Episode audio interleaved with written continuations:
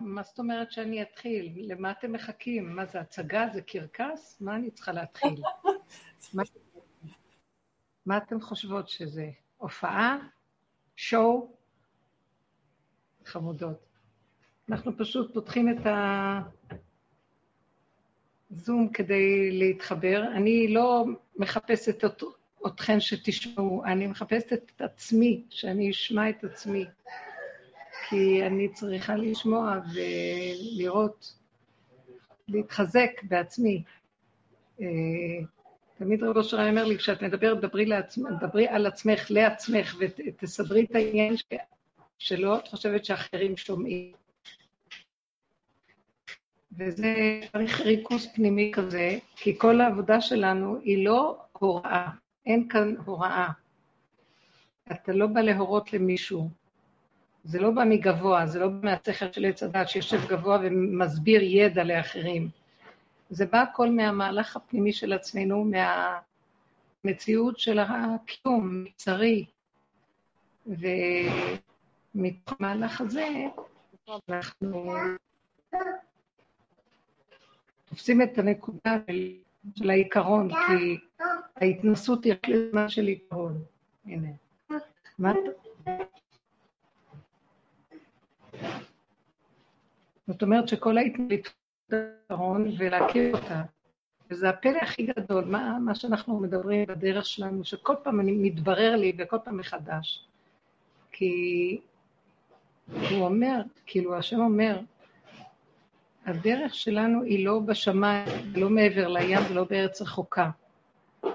זו דרך שהיא דרך אורחות חיים, זה פה בעולם. ומה הוא רוצה מאיתנו בעצם בעולם? הוא רוצה מאיתנו לגלות את השכינה הקיימת בעולם. יש כאן אלוקות, ואנחנו לא רואים אותה. יש משהו שחוצץ בתודעה שלנו ולא נותן לנו לראות את המצב הזה. זה תודעת עץ הדת שסוברת, שהשם הוא בשמיים, ואז היא עובדת אותו כל תקופת הגלות, איך אנחנו עובדים את השם, או אנשים שלא עובדים, אבל מאמינים בשמיים, השם בשמיים. אמנם יש פה במדרגה שאנחנו לא יכולים להשיג אותה, וזה נקרא שמיים. זה לא שיש שמיים, אי אפשר להגיע לשמיים. הכוונה שמיים מין מהלך או מדרגה או מציאות גבוהה בהשגה שלנו, בחיות, בחוויה שלנו, שאנחנו לא יכולים להשיג אותה. אבל העיקר בכל הסיפור זה האור ששוכן איתנו, האם יש לנו קשר איתו, האם אנחנו מחוברים עם אותו כוח, הוא הכוח של השכינה הקיים בתוכנו. הוא האנרגיית החיים שיוצאת ב...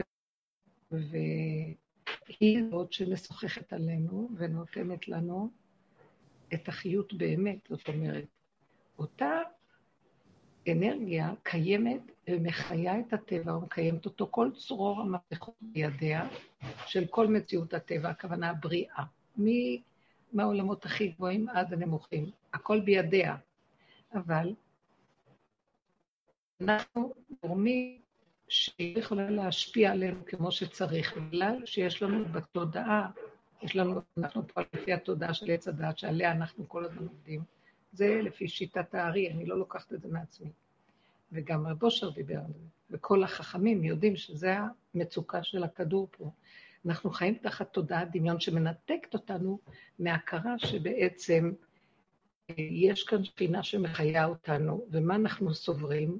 סוף סוף קיבלנו את התורה, והיה לנו חוויה רדיואקטיבית של גילוי הוויה בתוך הגנים שלנו בזיכרון, אבל במציאות אנחנו רק חיים מהזיכרון, מדמיון הוויה. אבל במציאות הפיזית אנחנו מנותקים מהשם, מנותקים מאותו כוח. כלומר, אנחנו יכולים ללמוד, לדעת, להבין, אבל כשבא לנו ניסיון וכשקורה לנו מציאות בחיים שלנו פה, אנחנו רואים איך אנחנו נראים. התבלבלה לנו כל האמונה שהיינו יודעים וכל ההבנות וההשגות. ועל כן, בזמן הגלות השם אומר, החכמים אומרים לנו, הלוואי אותי עזבו ותורתי שמרו, אל תחפשו אותי, אתם לא יכולים להשיג אותי, אתם בדמיון, אז חיימו את החוקים, כמו שהתורה אומרת לכם. אבל באמת, בסופו של דבר אנחנו במצוקות, מקיימים חוקים, מקיימים את התורה, מקיימים את המועדות ושבתות וכל מה שצריך, ואנחנו במצוקה. אז זה מראה שאנחנו מנותקים מאנרגיית החיים, מאנרגיה של החיים שקיימת פה,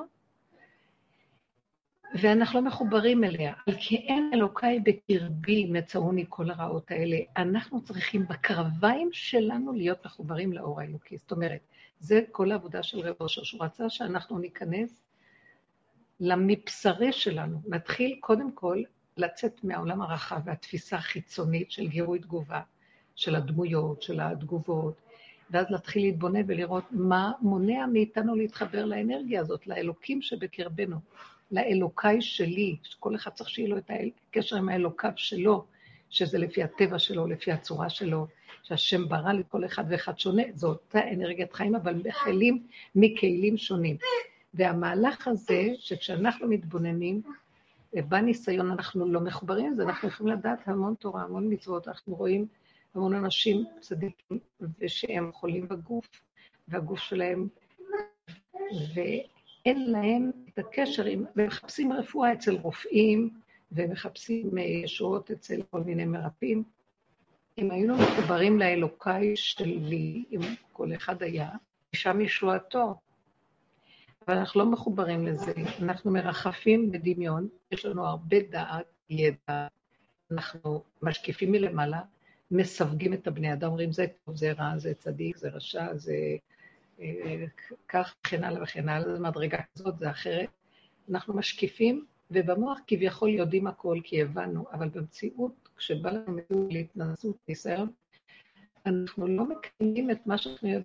הידע לא עומד לנו, זאת אומרת, אנחנו, אנחנו בדמיון הוויה, בדמיון של אלוקות, אבל אין לנו את החלק שלנו, הקשר עם השכינה. איפה הוא שוכן? הפלא ופלא. בתוך המידות, בתוואים, במעיים.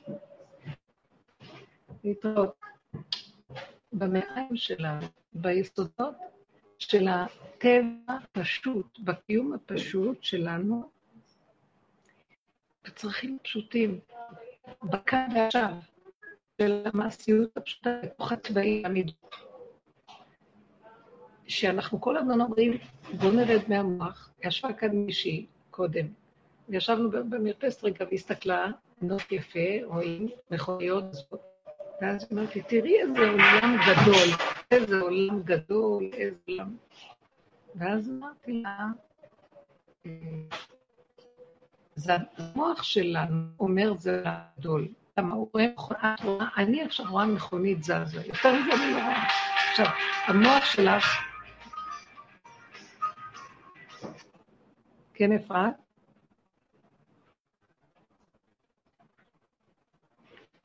אין קליטה, אני מבינה. אוקיי, רק שנייה, אני כן אגיד את זה. רק שנייה. אוי, ישמח. אוקיי, ככה, ככה יותר טוב. איך את רואה? איך את רואה את זה? כל כך אתם רואים.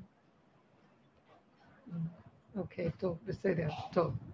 תודה רבה. את צריכה שאני אשים את הרמקול גם? לא, את ה... את ה... לא צריך. טוב, בסדר, תודה. סליחה. אז אני אומרת, כשאמרתי לה, אני רואה, אני רוצה ושואפת לכך שאני אראה את האוטו נוסע, את השיירה נוסעת. אז אני רואה שיירה, אני רואה אוטו, אני רואה רמזור. ראינו מכאן את הנצנוצים של בתים, ואמרתי לה, זה מה שאני רואה. מה שהמוח שלנו לוקח אומר, אה, ah, איזה עולם, מתחיל לעשות פילוסופיות, השקפות.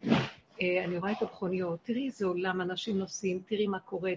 אמרתי לה, אני לא, רק, אני לא רוצה לראות, אני גם יכולה להיכנס למקום הזה של השקפה, של פילוסופיה, של מחשבה. בואו נכניס את הכל לכאן ועכשיו, ונלך למציאות שלנו, איך שאנחנו כאן ועכשיו, ונאמר, כל מה שאני רואה זה רק מכונית. זאת אומרת, אני רוצה להיצמד לנתונים הפשוטים של הטבע, ובתוך המקום הזה להתחיל להתחבר למה קשור העולם הגדול שהיא רואה בהשקפה אליי כאן כרגע. זה ריחוף, זה דמיון. למה אני אומרת לכם את זה? יש מקום שאפשר לחשוב, אבל אני רוצה לעשות תרגילים להוריד את המחשבה שלי מהריחוף, כי בגלות אנחנו מרחפים, משקיפים, חושבים המון. אה, מפרשים, עושים אחד ועוד אחד שווה ויש לנו סיפור במוח. וכל העבודה היא להוריד את זה. אני רוצה לחיות בתוך הגוף. אני רוצה לחיות עם התודעה שלי לא מרחפת ולא מספרת לי סיפורים. אני רוצה להיות חדה, ערנית, נוכחת, ממוקדת בדבר שעכשיו מולי. זאת אנרגיית החיים שאני רוצה להגיע אליה.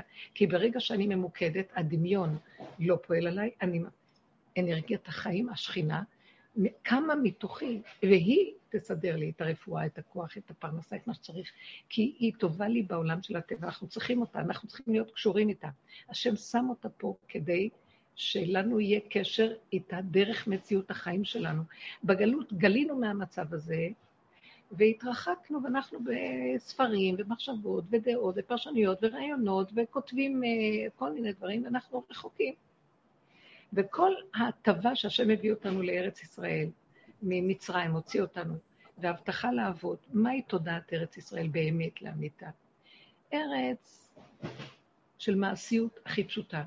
זורעים וחורשים ואוכלים ושותים, וכל הברכות הוא שיהיה לכם אוכל, ונתתי את ארצכם בעיתו יורם על כוש, ואספת דגניך תושכב, ונתתי עשב ושדך לידך, ואכלת ושבעת, וישבתם לבטח ואין מחריד, ואף אחד לא יוכל להציק לכם, ויהיה לכם מנוחה ורגיעות, הכל בעולם של הטבע, ופרית ורבית, והכל בנחת, וארץ אשר לא תחסר כל בה. שימו לב, דברים פשוטים, לא מדברים על רוחניות בכלל, לא מדברים על השגות, גילוי שכינה בתוך מציאות העולם. ועכשיו, ברגע שאנחנו מגלים את השכינה ומקימים אותה, זאת אומרת, בתוך עולם הטבע, במידות, בקשר שלנו הפשוט עם כאן ועכשיו, עם הדברים הקיומיים שלנו, בלי הזיות, בלי רוחניות, בלי דמיונות, בלי כל הסיפור הזה, יש מה שנקרא הוויה. אם עשיתי את המציאות הגעתי לאלוקים שבקרבי, הקמתי את השכינה שבתוכי, שבקרביים שלי, במעיים, בחיים הפשוטים, מבשרי איך זה אלוקה. בזמן ההתנסות, בזמן ההתנסות זה רק דוגמה להראות לי שאני לא קשורה איתה, אבל לא צריך רק להיות בניסיונות כדי להשיג אותה. כי אני מנותק, ואני בדמיון, אז אני צריך את ההתנסות שייתן לי שוק, ואז אני מקים. כל התכלית של כל העולם שהוא נברא זה להקים את השכינה שנפלה. מתי היא נפלה? היא לא נפלה בזמן שישראל יצאו לגלות. היא נפלה עוד בזה שהקדוש ברוך הוא היה שובר עולמות, בורא עולמות ומחריבם. כל העולמות האלה מלאות שבירה, גם העולמות הקודמים שבירה. השם שם את האדם הראשון בגד לתקן את השבירות הקודמים שירדו לכאן. זאת אומרת, לרדת לקיום פה ולתקן אותו בפיזי, גם הוא נשבר. השם הביא את עם ישראל לתקן את השבירה של האומות, של, של מצרים, שזה ערוות הארץ וכל תודעת עץ הדת, שהעולם התקלקל והתרחב, היה דור המבול, דור הפלגה, דור אנוש, קלקולים נוראים היו בעולם. העולם היה מלא חמאס וגזל ורשע ועבודות זרות. אז עם ישראל היה אמור לקבל את התורה ולתקן, גם עם ישראל נשבר, הלוחות נשברו. באנו לארץ ישראל, לא הצלחנו להחזיק מעבר, גלינו מארצנו פעם אחת לבבל, ואחר כך פעם שנייה גלות בית שני, חזרנו לארצנו ואנחנו עדיין בסערה, אבל השם לא ייתן, אנחנו כבר בקצה, והוא דופק בדלתות, מה הוא רוצה מאיתנו? כל הקורונה הזאת וכל מה שקורה זה דופק בדלת, כל דודי, הוא רוצה שאנחנו נעורר את השכינה, נתחבר אליה, תתכנסו הסתגרות פנימית לתוך עצמכם. זה לא חייב להיות בפיזי, אבל הפיזי, מאחר ואנחנו מאוד רחבים, ואצים לחלל, לכל העולמות, אז הוא נותן לנו תחושה של סגירות. של צמצום, של קיבוץ פנימה, כדי להתחבר עם אותה שכינה שנמצאת בקרביי, במשפחות הגרעיניות, בפשטות, בפנים, לא מה שאנחנו יצרנו, תרבות שכל הזמן בורחת מעצמה. זה הלימודים וההשגות שלנו והתארים והקורסים וה, וכל הלימודים, וגם עבודות השם והרוחניות והריחוף של כל מיני עבודות למיניהם, קברות צדיקים וכל... בכל תחום, זה לא חייב להיות רק אצל פה או שם חילוני או, או דתי, זה לא חשוב. כולנו תחת חוק עץ הדת, וכולם בנושאים שהם עובדים בהם מרחפים, זה הכלל, הריחוף הזה. ואז הוא מחזיר אותנו לפנים למטה, אנחנו נמצאים בתחתיות. מה נשאר לנו לעשות? אין לנו יכולות ללכת, אין יכולים. היום אנשים מסתובב בכל מיני מקומות, כמו שהיו פעם, אין, סגור הכל, לא מסעדות, לא חנויות, לא מלונות, לכל מיני דברים, הכל סגור, ואדם נמצא עם עצמו. אז מה הוא יכול לעשות? לאכול ולהסתדר, ודברים מאוד פשוטים. ואז מביא אותו, אפילו המקומות של ההשכלה והכל סגור. הוא רוצה שנתחבר לפשטות הקיומית של אלוקיי בקרבי, וליצור את הקשר עם האלוקים שבי, כל אחד ואלוקיו, כמו שאנחנו אומרים, אלוקי אברהם, אלוקי יצחק, אלוקי יעקב. הם הצליחו להתחבר עם השכינה שבקרבם. ואזי, גם אלוקי דוד כתוב, שהוא הצליח ליצור את הקשר עם, ה, עם הכוח השוכן בתוכו. ואז מתוך זה הוא ראה שהוא בכלל לא מציאות, הוא לא קיים, הוא בדמיון. אין אני בכלל, אין מציאות. אין, למה אני מתרגז על השני? הוא לא קיים, אני לא קיים, כלום לא קיים, יש את הכוח הזה בתוכי, וזה מביא אותנו לרווחה, לרגיעות, למנוחה, לשלווה. בפיזי פשוט, איש תחת גפנו ותאנתו, נסבל לחם ונהיה טובים. בפשטות הכי פשוטה שיכול להיות. עכשיו, מה המטרה?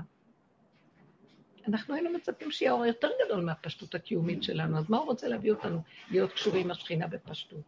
אלא הוא רוצה לומר לנו, כאשר אתם קשורים עם השכינה שבקרבכם, אתם ממיתים את עץ הדעת, הדמיון, את התודעה הזאת שמפריעה להכיר את השכינה, ואזי אתם לא קיימים, אתם קולטים שאתם לא מציאות בכלל, עפר ואפר.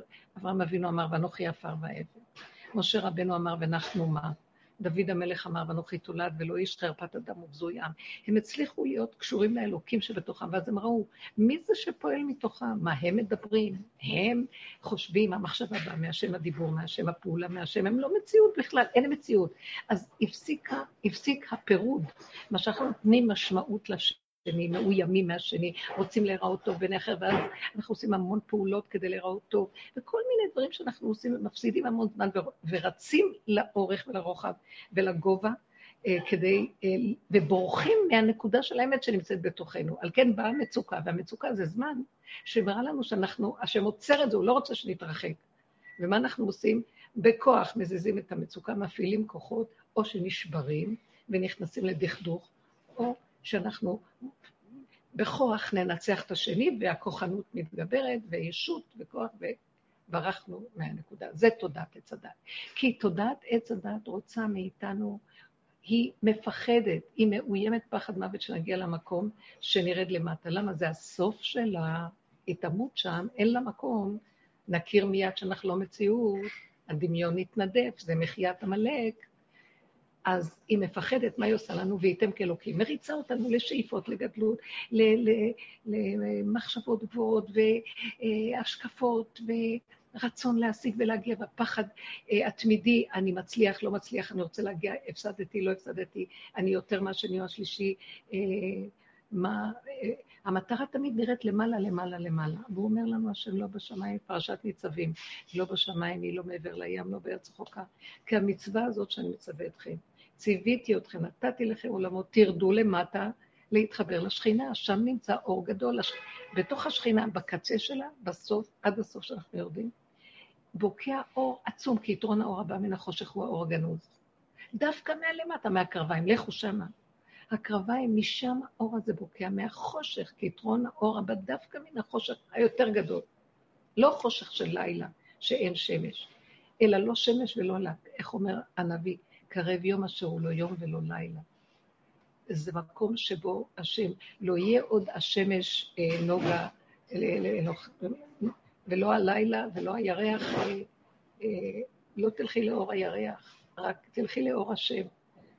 אה, וכן עוד כמה מקומות שכתוב בעניין הזה, ולא יהיה לך שמש לאור, אה, אה, לאור, אה,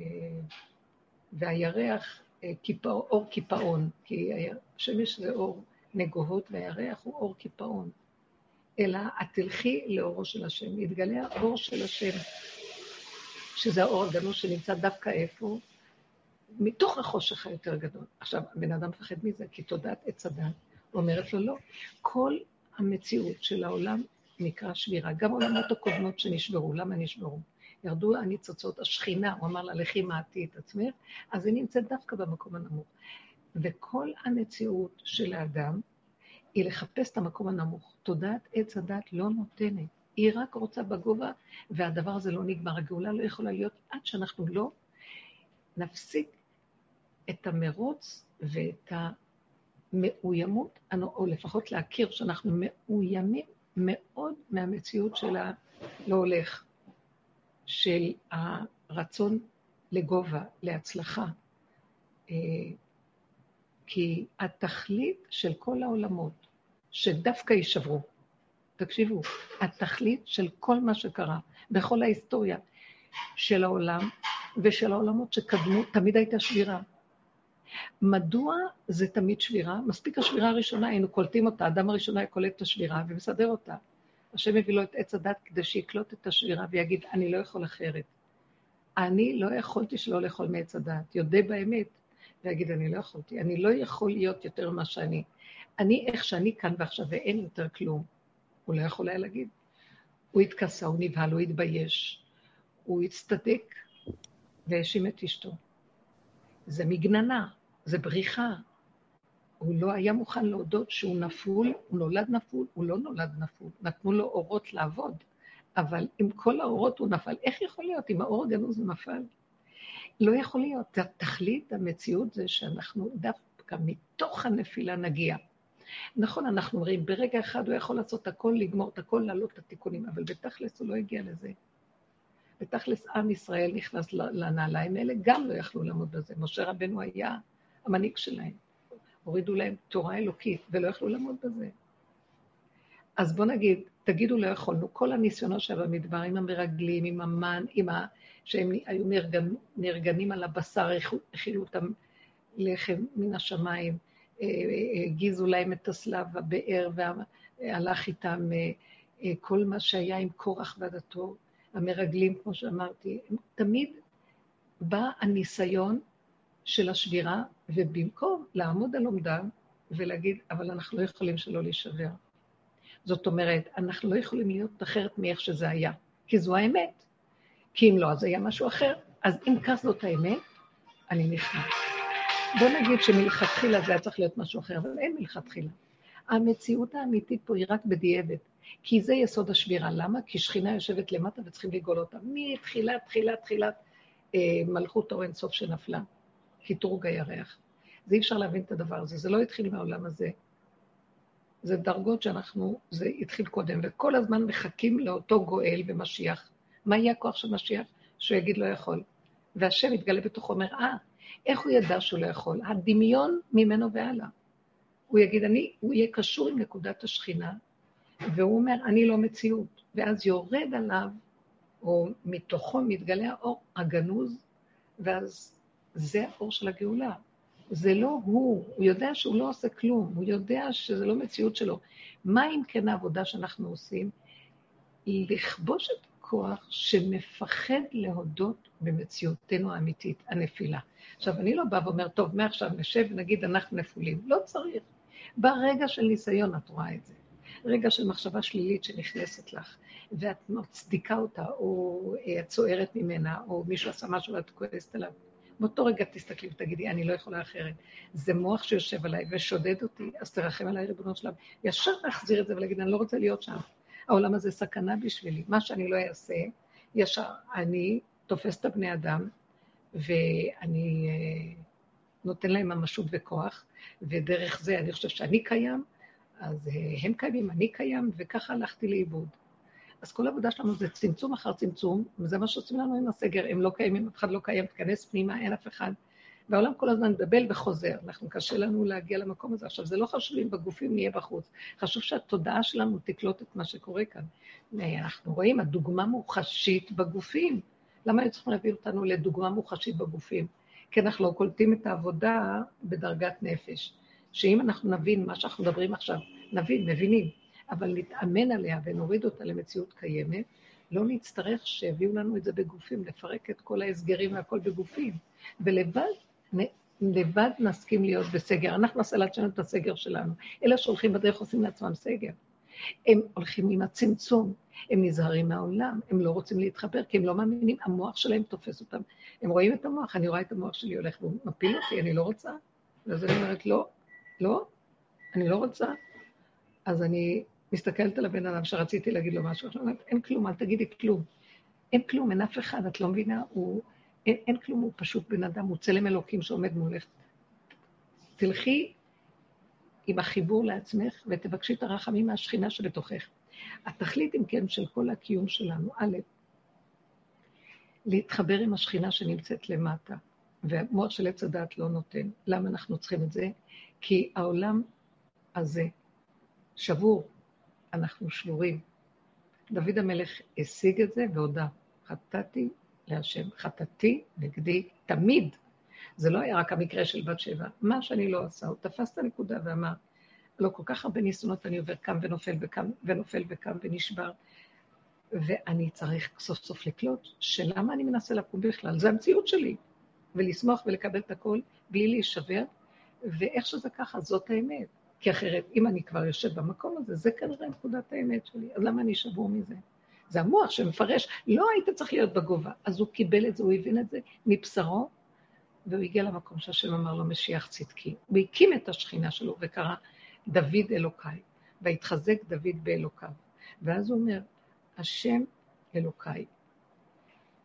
הוויה, הוא קרא להשם אלוקי ישראל, שזה הוויה, שנמצאת במשהו שאנחנו לא משיגים, האור הגנוז, הוא אומר לה, יש לי כלי, אני קשור עם אלוקיי, אני מחפש שתרד עליי ותגאל אותי גאולה שלמה ואת כל עם ישראל. זה מה שדוד המלך היה אומר. השם אלוקיי, ההוויה יחד עם האלוקות הפנימית. זאת אומרת, כל הדרך שאנחנו עובדים, דרך של רב אושר, היא מטרתה לגלות את האלוקיי שבקרבי. לא לעבוד עם הוויה. בגלות אנחנו עזבנו את האלוקיי, את הקשר הזה של השכינה שבתוכנו, גלינו מארצנו ונתרחקנו מעל אדמתנו, ואנחנו חיים עם ריחוף דמיון הוויה. השם, אנחנו צדיקים ועושים דברים טובים, ואנחנו כאילו השושבינים של, של ההוויה בדמיון.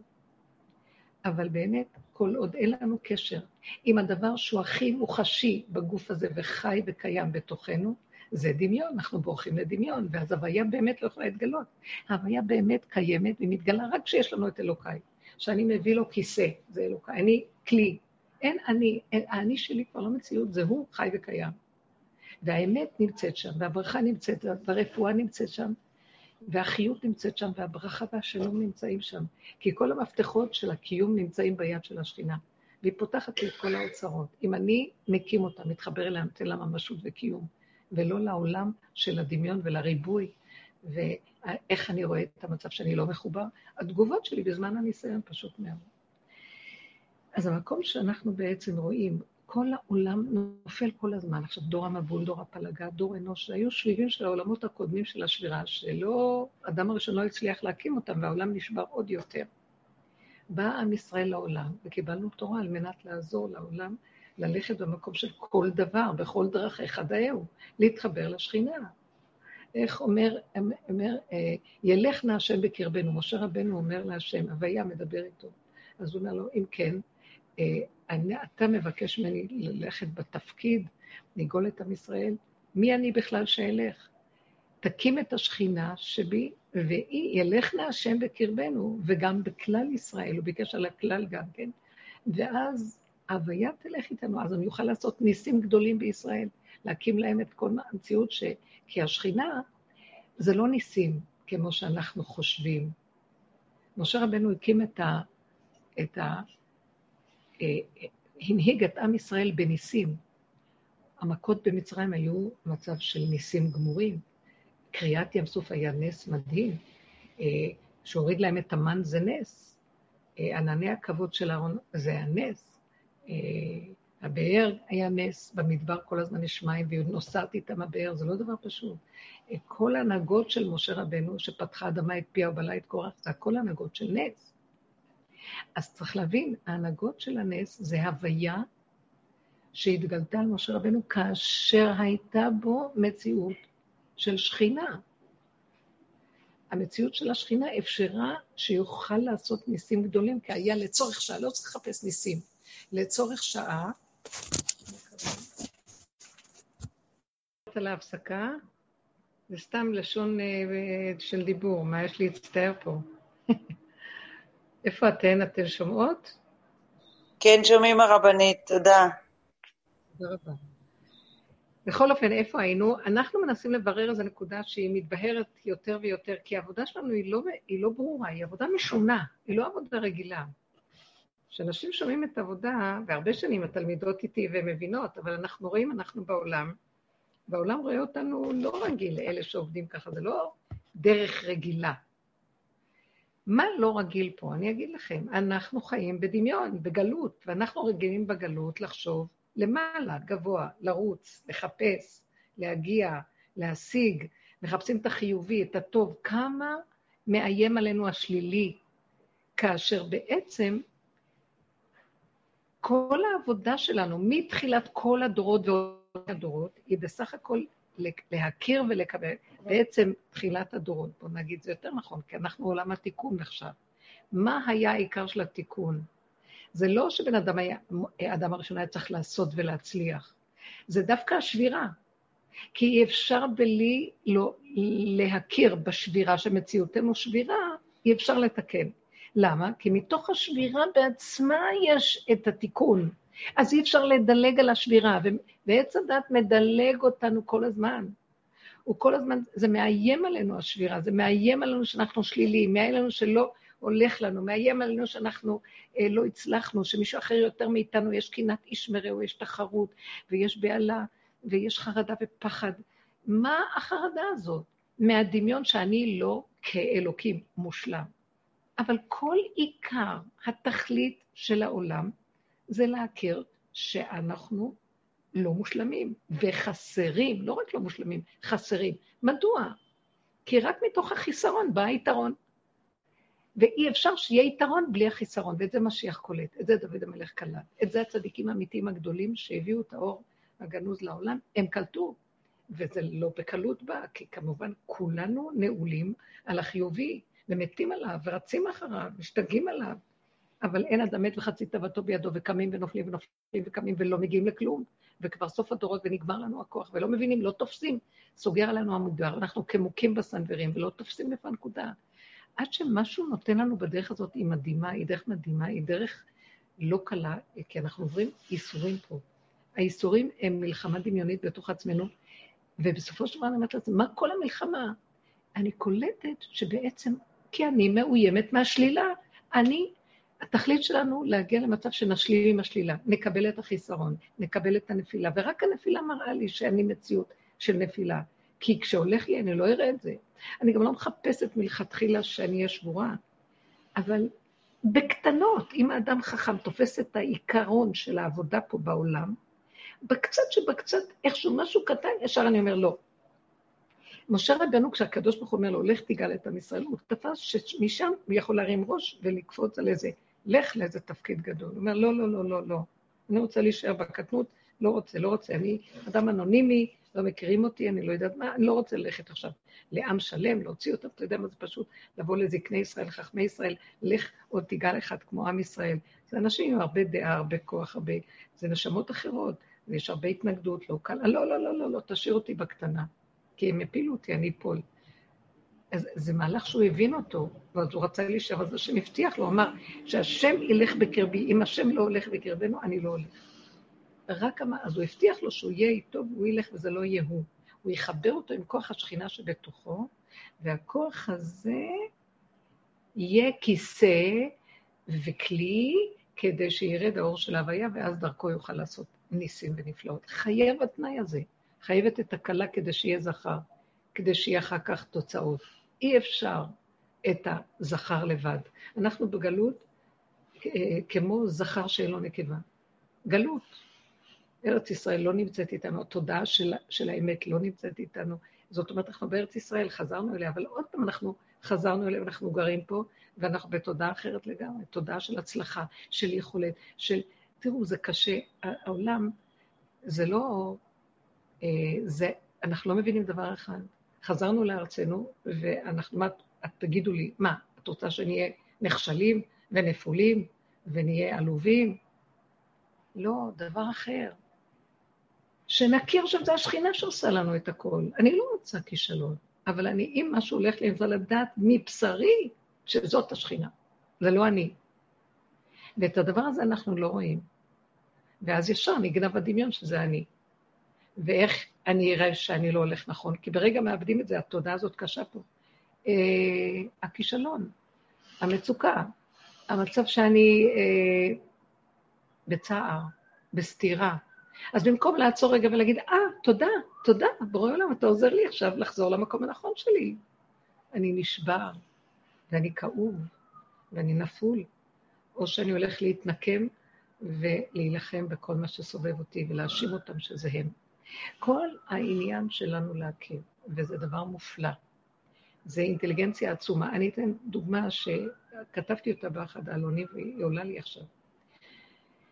פרשת, אה, וזאת הברכה, סוף החומש. הפסוקים האחרונים שמתארים את משה רבנו בשיא גדלותו. בכל האותות והמופתים, אשר לא צריך עכשיו שאין לי את הספר, בכל האותות והמופתים, אשר עשה השם לעיני כל ישראל. אז רש"י מפרש את שתי המילים האחרונות לעיני כל ישראל, האותות המופתים לעיני כל ישראל, שהוא שבר את הלוחות לעיני כולם. בשעה כזאת, שהתורה מסיימת עם גדלותו של משה, ולא קם נביא כמשה, שידעו השם פנים אל פנים, וכל המעלה הגדולה שהתורה מסיימת על משה רבנו, מה מפרש רש"י? שהוא שבר את הלוחות. אה, זה כאילו ביזיון. משה רבנו לקח ושבר את הלוחות. מה מפרש ריש לקיש בגמרא? הוא אומר שהשם אמר למשה רבנו, הלא כתוב, אשר שיבר משה, יישר כוחך ששיברת, טוב ששיברת. מה העניין הזה של לשבר את הלוחות? וזה טוב ששיברת. כי, ומעניין שרש לקיש אומר את זה, שהוא היה בעצם שודד, ואחר כך הוא הפך להיות אה, תנא. כי הוא נכנס לעולם החוכמה, יוחנן בן זכאי נתן לו את אחותו לאישה, הוא ראה אותו שהוא אדם שיכול, ממש יש לו כוח, יש סיפור שם בגמרא גדול, להיות uh, תלמיד חכם, כי הוא היה שודד גדול, קרימינל, והוא ראה שיש בו פוטנציאל דווקא מהקרימינליות להגיע, הוא חכם, ראש השודדים היה. אז uh, הוא פיתה אותו שאם הוא יבוא, אז... והוא באמת בא והפך להיות תנא גדול. אז למה הוא אמר את זה? כי כל גדלותו של משה רבנו, מה שרש"י אומר, בעצם, וזה הסוף של פירוש רש"י בתורה, להגיד למשה רבנו את הפגם שלו, שבעצם כל התכלית של כל משה והזה, זה דווקא שבירת הלוחות. כי השבירה מאפשרת לבני בני, ישראל להיכנס למצב של הכרת הפגם, הכרת חוסר יכולתם, להיכנע למציאות הזאת ולהקים את השכינה דרך השבירה. ואנחנו לא תופסים את זה לאורך כל, כל הדורות. יישר כוחך, משה, השם, אה, השם נותן לו יישר כוח על מה שהוא עשה. כי בעצם בזה שהוא שבר, הוא, הוא רוצה להגיד עכשיו, עם ישראל תשמעו, אנחנו מציאות של שבירה, תכירו, כל השבירה זה כדי להיכנס לארץ ישראל, כדי שתיכנסו להתמעטות, כדי שנקים את השכינה, ואז יתגלה ההוויה. זה לא מלכתחילה אנחנו נאכל ונקבל ונסדר, כי לא עמדתם בלוחות הראשונים, שזה היה אור השם בלי שום אמצעי, ישר. אבל זה לא עבד, כי לא הייתה שכינה, לא היה בכם גילוי הכוח להחזיק את זה לאורך זמן. היה מתנה לרגע, שנתן השם אור לעם ישראל, לרגע וגילה להם את האור הגנוז. אבל זה לא יכול לעמוד ולהתקיים לזמן אה, אה, גדול ולהמשכיות, כאשר אנחנו לא מקימים את אותו כוח של טבע שקיים בתוכנו, כוח השכינה. זאת אומרת, לא מסכימים לשבירה, מדלגים על השבירה. למה? כי ברגע שמסכימים למצב של הנפילה, שבירה, לא מתפרצים החוצה להצדיק, לנצח, לא מאוימים, עובדים על המקום הזה, לתת איפוק, להיכנס פנימה, להכיל ולפרק את המוח שלא יכול לסבול שאני נפול או שלא הולך לי, ולהגיד, נכון, וזה מציאותי. מה קרה? זה המצב. אני הלוא לא בא להיות מנצח. אני בא להקים את השכינה, הכוח הזה שקיים בתוכי. רק על ידי הכישלון והשבירה והנפילה, היא נמצאת שם השכינה. אז רק ככה אני יכול לרדת אליה. אז בואו נלך לשם. התודעה הזאת מאוד קשה לבני אדם לקבל אותה. כי היא האנטיתזה של המציאות של עץ הדת, שזה התודעה שאנחנו חיים איתה פה. אז הרבה מכות וייסורים וכאבים מכריחים אותנו סוף סוף להגיע, וגם לא מגיעים. נשברים מרוב כאבים וייסורים. גם הייסורים שוברים אותנו, אנחנו אומרים לא הם ולא שכרם. וכל הזמן נשארים בדמיון הוויה, בדמיון אלוקות. לא באמת, אי אפשר להשיג אלוקות, בשום אופן לא. אבל שכינה כן אפשר להשיג, הכוח הפנימי, איך? על ידי זה שאנחנו נכנסים למצב של הכרת החיסרון, הסכמה. הכלה לא לברוח, להשלים. כל העבודה של כל הדורות, תמיד היא בנקודה הזאת נשברים. אם היינו תופסים אותה במקום הזה, לא היינו צריכים לעבור את כל התהליכים, לא עוברים. זאת אומרת, ההכרה היא צריכה להיות מאוד דקה ופנימית, לא צריך שנגיע לכישלונות נוראים בחוץ. אם תופסים את היסוד הזה בפנים, זה מונע את הביזיונות והחרפות בחוץ, וזה משאיר אותנו מחוברים לנקודת השכינה. כשאדם מקושר עם נקודת האנרגיה הפנימית שלו, הוא מתחיל אה, להתחבר לאמת, שמארץ תצמח, מבשרו. האמת הזאת היא כוח אנרגטי מדהים, שמשמר אותו, שמברך אותו, שמלווה אותו, שמקיים אותו, ואין פגע ואין נגע. והוא רק יכול להודות כל היום להשם, הכל בתוך העולם, ואז לאט לאט מהמקום הזה יכול להתגלות אור חדש, פנימי, מדרגה אחרת. המעניין שבתוך כל זה האדם מאבד שם את האני הפרטי שלו. הוא הופך להיות, הגולם הזה הופך להיות, גילוי הפרפר מתקיים בו. אבל קודם צריך לעזוב את עבודת הזחל, את השכל הזה, אחורה, אחורה, אחורה, לפרק לאחור, ולהישאר אחר כך בגולם, ולהשלים ולקבל ולהיות בגבוליות שלו. עברנו על כל המדרגות, ובסופו של דבר הגולם יכול, הפרפר יכול להתגלות, זה השכינה, בתוך המציאות הזאת, והחיים של הבן אדם הזה אחר. במקום הזה, כשאדם נמצא במציאות הזאת, עליו יכול להתגלות מציאות האור הגנוז, שזה האור של משיח. הוא חייב מקום שיכולים להכיל אותו. כי אם לא, אם אין לנו קשר עם השכינה, האור של משיח יהפך להיות לדמיון, והוא ירסק אותנו. הדמיון הזה מסוכן כשזה מגיע לאור גבוה. האם אתן אה, מבינות מה אני מדברת, או לפחות שומעות? לא, לא קל, אבל יש לנו הרבה הכנה של עבודה על מנת שהמושגים האלה ייכנסו עכשיו בתוכנו וקצת יתיישבו בליבנו, שכל התכלית זה אם אנחנו רוצים להשיג חיבור פשוט לקיום בלי צער, רוגז ומכאובים, ובלי מאמץ עמל, יגיעה, טורח, מלחמות ומה לא, אז בואו נשלים ונקבל עם הדברים איך שזה ככה. עכשיו, תקשיבו, כל פעם שעולה איזו התנגדות, זה המקום שהקדוש ברוך הוא קורא לנו, תחזרו לאחוריכם. אל תנסו לפתור את ההתנגדות, לסדר אותה. להשלים ולקבל. כמה פעמים עובר עלינו מצבים של אה, נמאס לי, אני לא יכול לסבול יותר. ואז אני מפרק. בואו ניקח דוגמה. אה, באמת אה, התייעצה איתי מישהי שעובדת באיזה מקום, ומה שאני רואה אצלה תמיד, שהיא לא מתמידה. אה, אנחנו בקשר. ואז היא נכנסה לעבוד באיזה מקום, באיזה משרה, והיא עובדת שם כמה חודשים, אז היא התקשרה ושאלה אותי, אני עובדת במקום הזה, ואת יודעת, קשה לי שם, יש שם לחץ, יש מתח. זה לא מהמקום, זה ממני, לי קשה, אני... זו עבודה שדורשת אה, בפרקי זמן לחץ מסוים, ואז אני מרגישה שאני חיה במתח ולא טוב לי. עכשיו, קדם למצב הזה שהיא לא יכלה בכלל להתקיים, לא היה לה יכולת להשכיר מקום, אה, לגור או להתקיים פיזית והעבודה הזאת שסוף סוף סידרו לה, זה היה טוב בשבילה. ואחרי כמה חודשים היא באה להגיד עוד פעם את הסיפור הזה, שהיא קשה לה והיא חושבת. ואז אני עצרתי אותה ואמרתי לה, תקשיבי, את יודעת שבטבעך יש לך את המקום הזה שאת לא מתמידה. את לא טובה בחשבון אה, כלכלי, ואת יוצאת, את הולכת לאיבוד. סידרו לך משהו שמכניס אותך לאיזשהו סדר. אה, הסובב זה לא מה שמפריע לך, זה את בתוכך, הצורה איך שאת מקבלת את זה, זה מה שקשה לך, את לחוצה. את לוקחת את הנתונים של העבודה ואת נלחצת בהם, לא שהם מבחוץ בעבודה הזאת. יש צורת העבודה זה שכשאת בקשר איתה, יש לך לחץ שמא לא תעשי את זה טוב, יש פרקים שם, פרקי זמן בעבודה שאת נלחצת.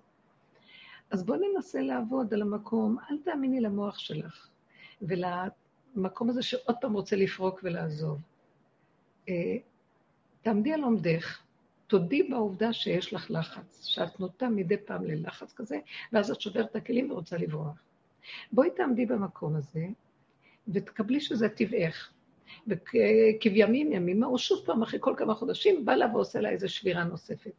אז בואי תעמדי ואל תתני את המקום של השבירה. אל תתפרקי, אל תלכי, למרות שזה נכון, קשה לאדם לעבוד במקום שהוא לא חפץ.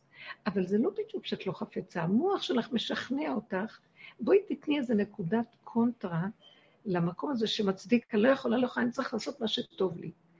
טוב, זה דבר שאת יוצרת אותו במוח. אז יש מקום שיכול להיות שאפשר להגיד, אני כבר מבורר ואני יודע, זה לא. אבל במקום הזה לא הרגשתי שזה ככה אצלה. זה המחשבות שלה, זה הסערה שלה, זה הגיע לאיזה מין קצה, אמרתי לה, בואי, תעשי איזה תרגיל כזה, תיכנסי פנימה לתוך עצמך, ותגידי, אני לא אעזוב, אני לא אתן למחשבות האלה מקום, אני אלך, אבל אני אלך ברמה של רגיעות, ואני אעשה מה שאני יכולה, ואני אתחבר לכאן ועכשיו, אני, אני, אני אקבל את זה שאני, מאיפה בא לי הלחץ? כי אני רוצה להשיג אותו ואני לא יכולה. כי אני רוצה להיות משהו אחר ממה שאני.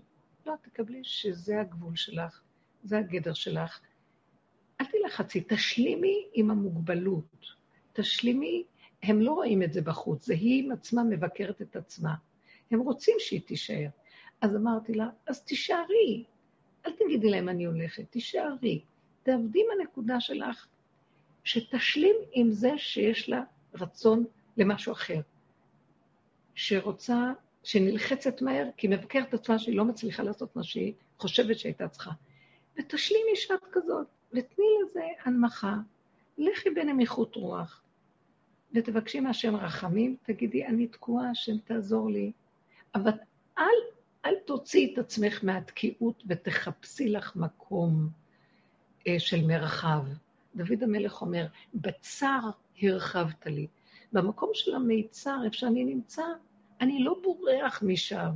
יאללה, בוא נחפש פתרון, נמאס לי, בוא נלך, נעשה משהו אחר, כי כבר לא יכול. לא. לתת קונטרה למקום הזה. עכשיו, זה יכול להיות מיליון דברים.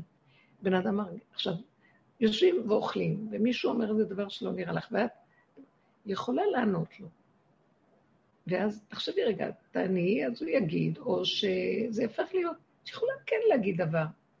אבל באיזשהו מקום תשאלי את עצמך, למה אני רוצה להגיד? כדי להגיד את דעתי או לנצח, או להרגיש שיש לי מקום פה בשולחן ואני אומרת משהו, האם זה בטבעך? את קשורה ככה תמיד לעשות כדי להרגיש שאת שייכת? את מוכנה להתאפק רגע ולא לתת קונטרה, לא לדבר ולהגיד לשני את מה שאת רוצה? את יכולה לתת איזו נקודת איפוק רגע, שבא לך הדחף הזה לעשות את זה? ותודי לעצמך שזה מה שמבריח אותך מלחיות את הנקודה של להקשיב לשני ולא להגיב. תני תרגיל, תני נקודה של שתיקה, כי את יודעת שאת מגיבה, ואל תגיבי. זו עוד דוגמה. יש מלא דוגמאות כאלה. אה, אנחנו עושים, ולחוץ לנו, אה, פקק, ובפקק את רוצה כאילו לדחוף את הפקק, ו... את יכולה רגע לשבת ברגיעות. את יכולה להגיד להשם, קשה לי, אני לחוצה, אבל אין לי לאן ללכת. תתרגלו את הנקודה של ההשלמה שאנחנו רוצים לשבור ולברוח, ולקבל, אפילו לרגע, את המצב של אין לי לאן ללכת. אתם יודעים, ניסים יכולים להיות במקום הזה. זה מקום מאוד עדין, זה מקום של פנימיות בינך לבין עצמך, כי את יודעת שזה הלחץ שבתוכך, או מישהו שיש לו נטייה לחרדה, לפחד. אז uh, קחי את נקודת הפחד הזאת ותגידי, תאפקי אותה רגע, אל תתני למוח שלך לרוץ ולעשות פחד הזה, בגלל שזה ככה, ואת הולכת לעשות פעולה כדי ש... אה, להגן על עצמך מהפחד. אל תעשי שום פעולה. האם אנחנו יכולים לתת את המקום הזה ולא לברוח למקום אחר? אפילו רגע. זה האיפוק הזה שמביא אותנו מהריצה במוח קדימה, שמריץ אותנו בזמן ההתנסות למעלה, לחפש משהו, לצאת, לפרוק, להת, להתרחב, לחפש מרחבים, או להיכנס למקום של הכרת השבירה, הכרת הנקודה, הכרת האין אונים, הכרת שאני מוגבל ואני תקוע וככה זה. זה לא רע, לא לתת פרשנות, זה ככה זה. אני רואה אוטו נוסע, לא יותר. לא לתת פרשנות ומשמעות. לא, אני לא רוצה. זה הדחפים היצריים, כבר הם, הם אצלנו מובנים, כך שאנחנו ישר נותנים פרשנות. לא. בואו נלך, כל הזמן אנחנו הולכים בתרגיל של כאן ועכשיו, לראות, ללמוד, ללמד את עצמנו לראות את הנתון הפשוט. זה שולחן, זה כיסא, אני יושבת פה, ההוא מדבר, אז הוא דיבר, קופץ לי משהו, קופץ לי משהו, קופץ לי, רוצה להגיד. אנחנו יכולים לתת איזו נקודת איפוק, שם במקום הזה אנחנו מתחילים לראות שאנחנו מציאות של שבירה. כל הזמן שוברים ורוצים לצאת, שוברים ורוצים לצאת, שוברים ורוצים... לצאת. בואו נגיד נכון, אבל ניתן לזה רגע של איפוק. תדעו לכם, גם אם לא הצלחנו, אז אחרי השבירה, נודה שאנחנו לא יכולים, ולבקש רחמים. אבל ראינו, והתחלנו לתרגל שאנחנו בעצם צריכים ללכת ברוורס. כל התכלית של העולם זה ללכת רוורס, ללכת אחורה, להודות בנקודת החיסרון, ולהשלים ולקבל. אדם חולה, כמה רפואות אנחנו מחפשים? האלוקות, השכינה היא המרפאה. כוח הריפוי אצל השכינה, והיא מרפאה אותנו. בואו נלך אליה, מה זה ללכת אליה? אנחנו רצים לרופאים, לשיטות, לעניינים, מחשבות, אה, פעולות. אם היינו הולכים אחורה, כוח הצומח שבנו זה כוח השכינה, מלמטה היא צומחת.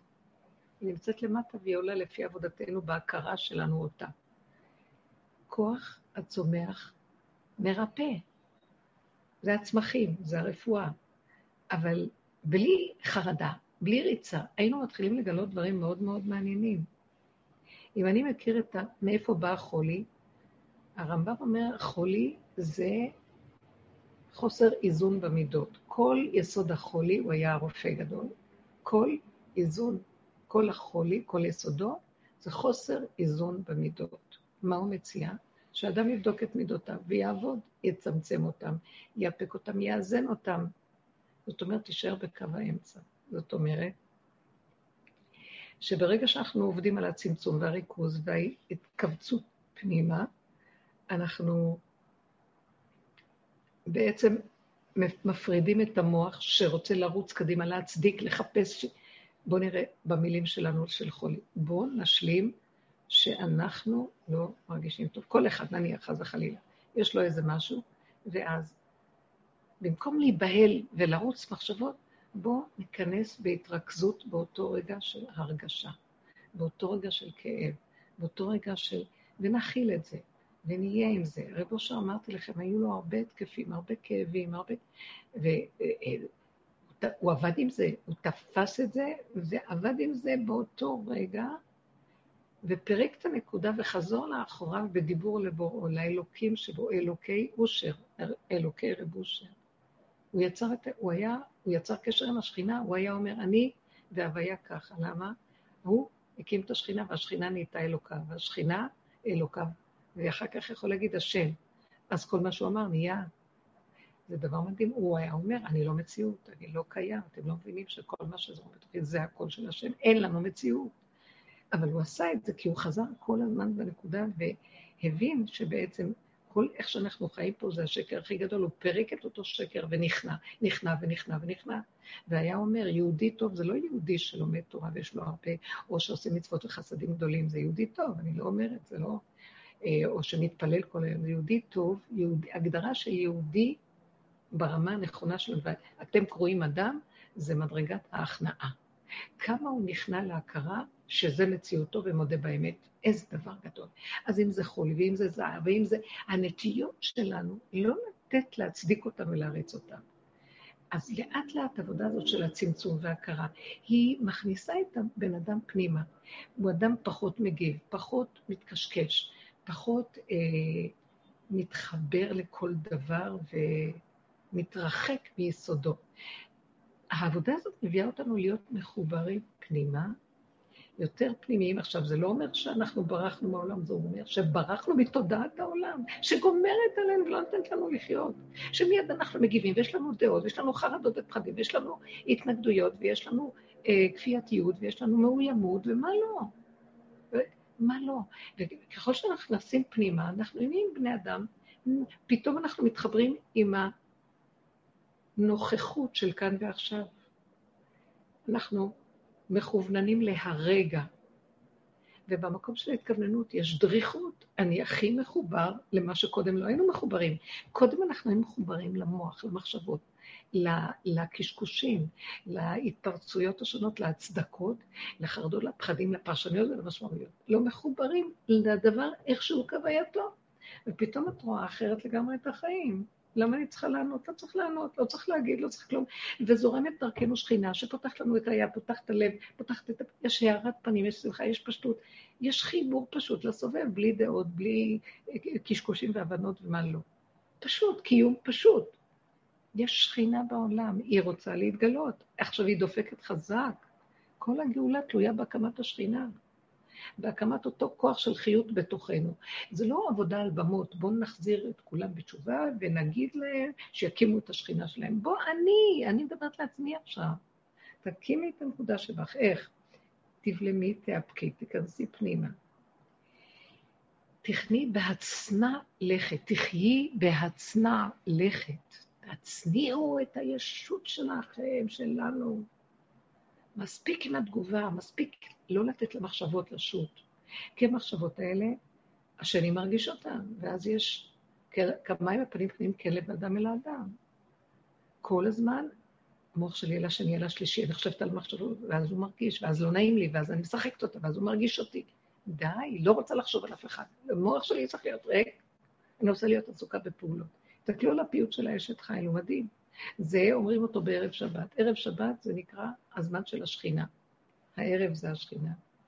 המערב, הערב, הכל קשור לשכינה. ובשכינה, בערב שבת זה הסעודה של השכינה. יש שלוש סעודות בשבת. סעודת חכל תפוחים קדישית, שזה השכינה, שדה תפוחים קדישים, השדה.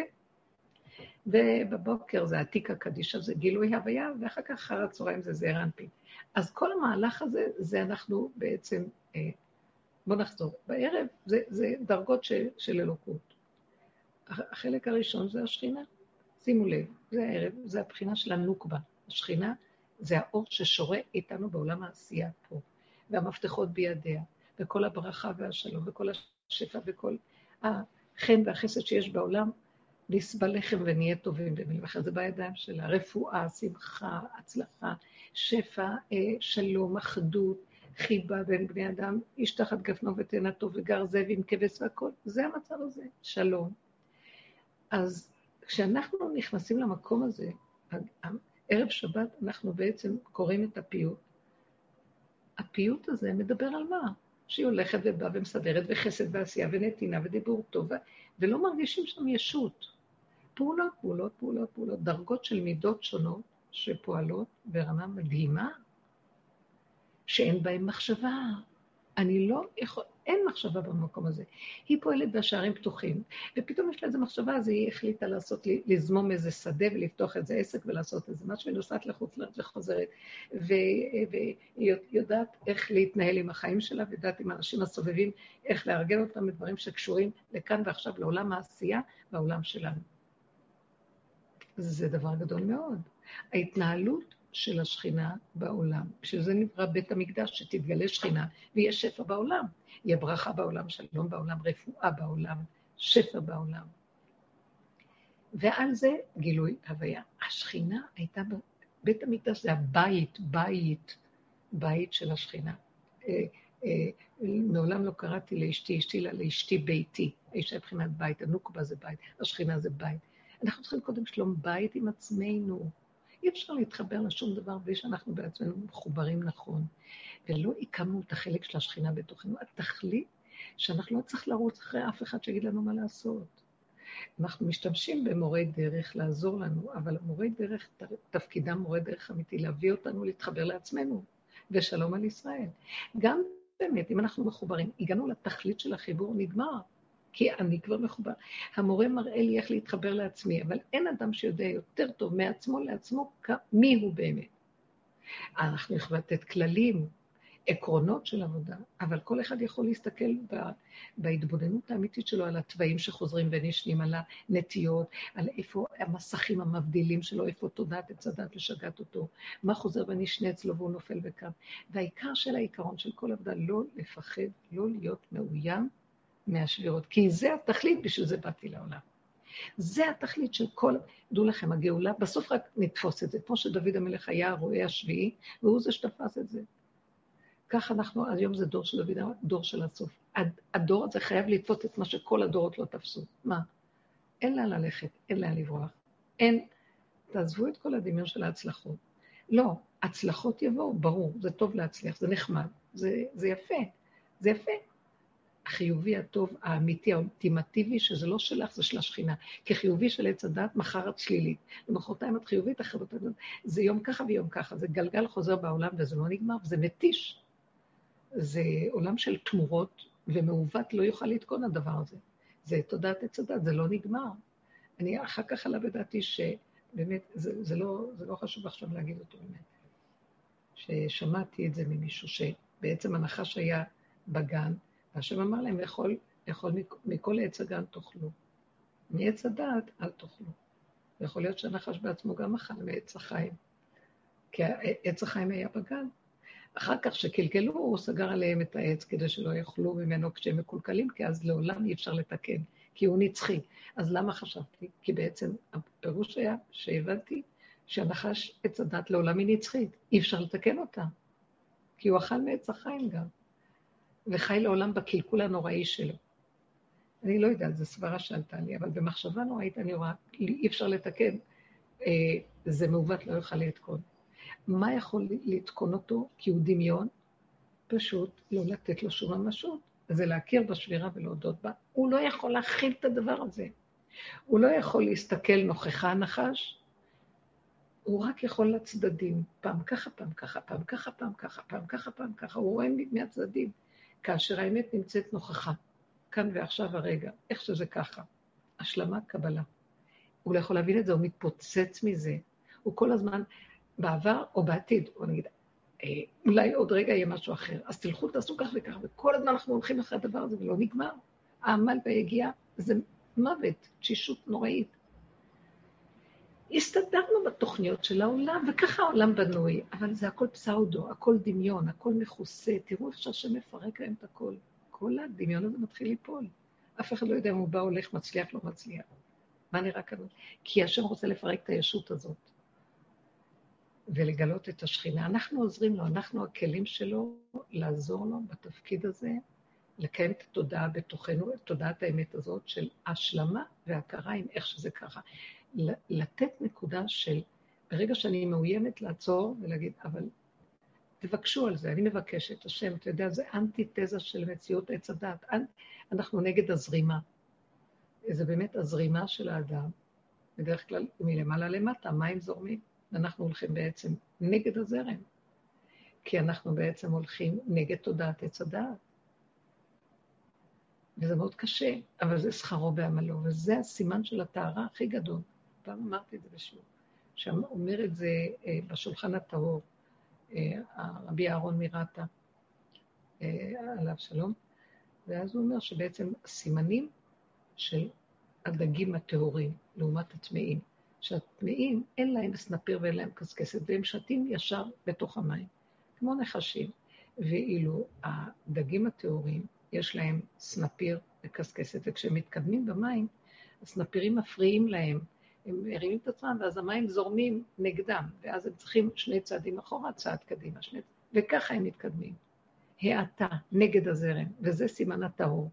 אותו דבר, אה, זה אני אומרת, הוא כתב שם, אבל זה נראה שזה אותו עיקרון של הבהמות הטהורות, שהן מעלות גרה, הן לא בולעות, חזיר בולע. הבהמות שמעלות גרה, הן כל הזמן לא עשות ומחזירות, ולא עושות, הן לא בולעות, הן הולכות נגד, האדם רוצה לבלוע, התאווה רוצה לבלוע, והבהמה עוצרת, מעלה את זה עוד פעם, לועסת עוד פעם, מורידה עוד פעם, עוד פעם מעלה, עוד פעם מעלה, עוד פעם, עד שזה נהיה דקה מן הדקה, שוחקת את זה ומפרקת את זה לדקויות. כוח הפירוק הזה, על ידי המציאות של ההתנגדות, זה כוח הטהרה. אז אותו דבר, אנחנו רוצים לסדר, לברוח, היא רוצה לעזוב את העבודה שלה, זה רוצה לענות לשני, כי הוא יגיד זאת... תעצרו, רגע של עצירה. הכוח הזה של ההכלה, האיפוק, ההשלמה, הקבלה, ההמתנה, הסבלנות, הכוח לסבל את הדבר, בלי מוח. זה המפתח לכניסה לעולם השכינה, ואנחנו צריכים לשחוט קליפה נוראית שלא נותנת לנו. זה כבר, אני אגיד לכם את האמת, עשו עבודה כזאת בשנים האחרונות הרבה הרבה, של 80 שנה, עוד לפני כן גם גדולי עולם שהלכו ביסוד החסידות הפנימית האמיתית, לא מה שעשו ממנה, יסוד האמת לאמיתה. ואנחנו בסוף, וכל הקבוצות שעובדות, ואנחנו בסוף העבודה חתכו את רוב הראשים לנחש, נשאר עוד קצת. בואו, היא הרבה יותר קל היום לעשות מה שפעם היה נורא ואיום, סבל נורא ואיום.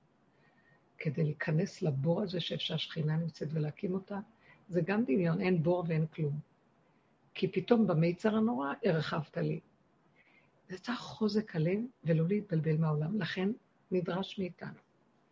אז כמו שאמרנו, קודם כל להכיר שאנחנו מציאות של שבירה, נפילה וחיסרון בעולם. אדם רק מתעורר בבוקר, ישר הוא אומר את כל ברכות השחר שהם על יסוד הנפילה והשבירה. השם פוקח עיוורים, אשר מתיר עצורים, השם זוקף כפופים. אה, הוא עושה לי קרקע, כי אם לא אני טובע כל רגע על המים, אני לא יכול לחיות, ואחד עליו. אני מת מעייפות, והשם נותן לי כוח. זה לא מציאות שאדם יכול בפני עצמה. אחרי שאמרנו את הברכות, ישר הישות גונבת, ועכשיו יש לי כוח. כל הזמן זה ככה. תמיד אנחנו יסוד שלו, ועל הבסיס של הלא מתגלה הכוח שמחזיק אותנו, אבל זה רק, אנחנו מקשקשים את זה בפה, כשאנחנו קמים בבוקר, אני אומרת, מודה אני לפניך, מודה אני לפניך. ישר עוד אומרת, אני, אנחנו אומרים את זה אפילו בלי ליטול ידיים, בלי שם המלכות, כי זאת האמת הכי פשוטה. אני קמה וישר אני אומרת, אני לפני כולם.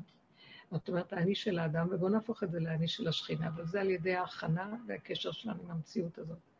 תכירו את הנקודה. אז הדבר הראשון זה להכיר, שלא נהיה, לא ניבהל מהשלילה, לא להיבהל, לא לתת לה ממשות. היא לא שלילית, היא מציאות קיימת שחייבים לעבור אותה ולהכיר בה, כי בתוכה יש את הנקודה של הישועה. שם זה נמצא. איפה נמצא היהלום? באפר, באדמה, במכרה שם, אפשר פחמים ואפשר בתוך...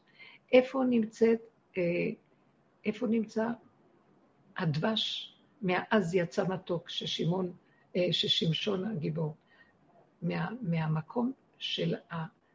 אה, איפה שיכול היה ריקבון להיות ללחי החמור, נהיה שם דבש. האריה הזה נהיה דבש, לחי של האריה. שאריה מת, נהיה מתוכו דבש. וכן המהלך של ההתהפכות, אבן מעשו הבונים, הייתה לראש פינה. ממקום שאף אחד לא היה רוצה להיכנס. כאשר עמדתי שם ואמרתי, אבל יש לי ברירה, זה איך שזה ככה, ולא בצער ולא בכאבים ולא בשיפרון ולא בכלום, אני מודה, ומרפא מה אכפת לי, בשביל זה צריך לא להיכנס במוח, כי המוח לא ייתן לנו.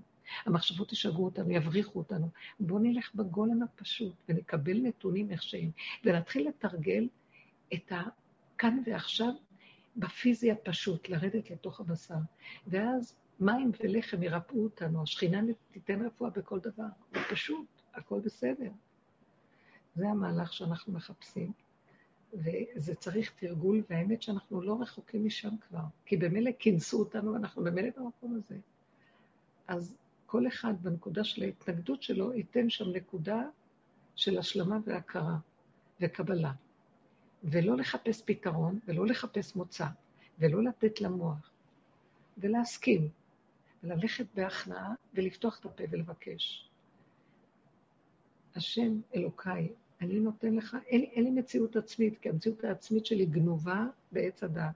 אז אני נכנע ואין לי, מעוות שם, לא יכול לתקון, לא רוצה ללכת לשם. תהיה איתי, תתגלה, תן לי ישועה בנקודה שלי. מה הישועה הראשונה שאני רואה? שלוות הנפש. לא רוצה שיציק לי משהו, איך שזה ככה, הכל בסדר.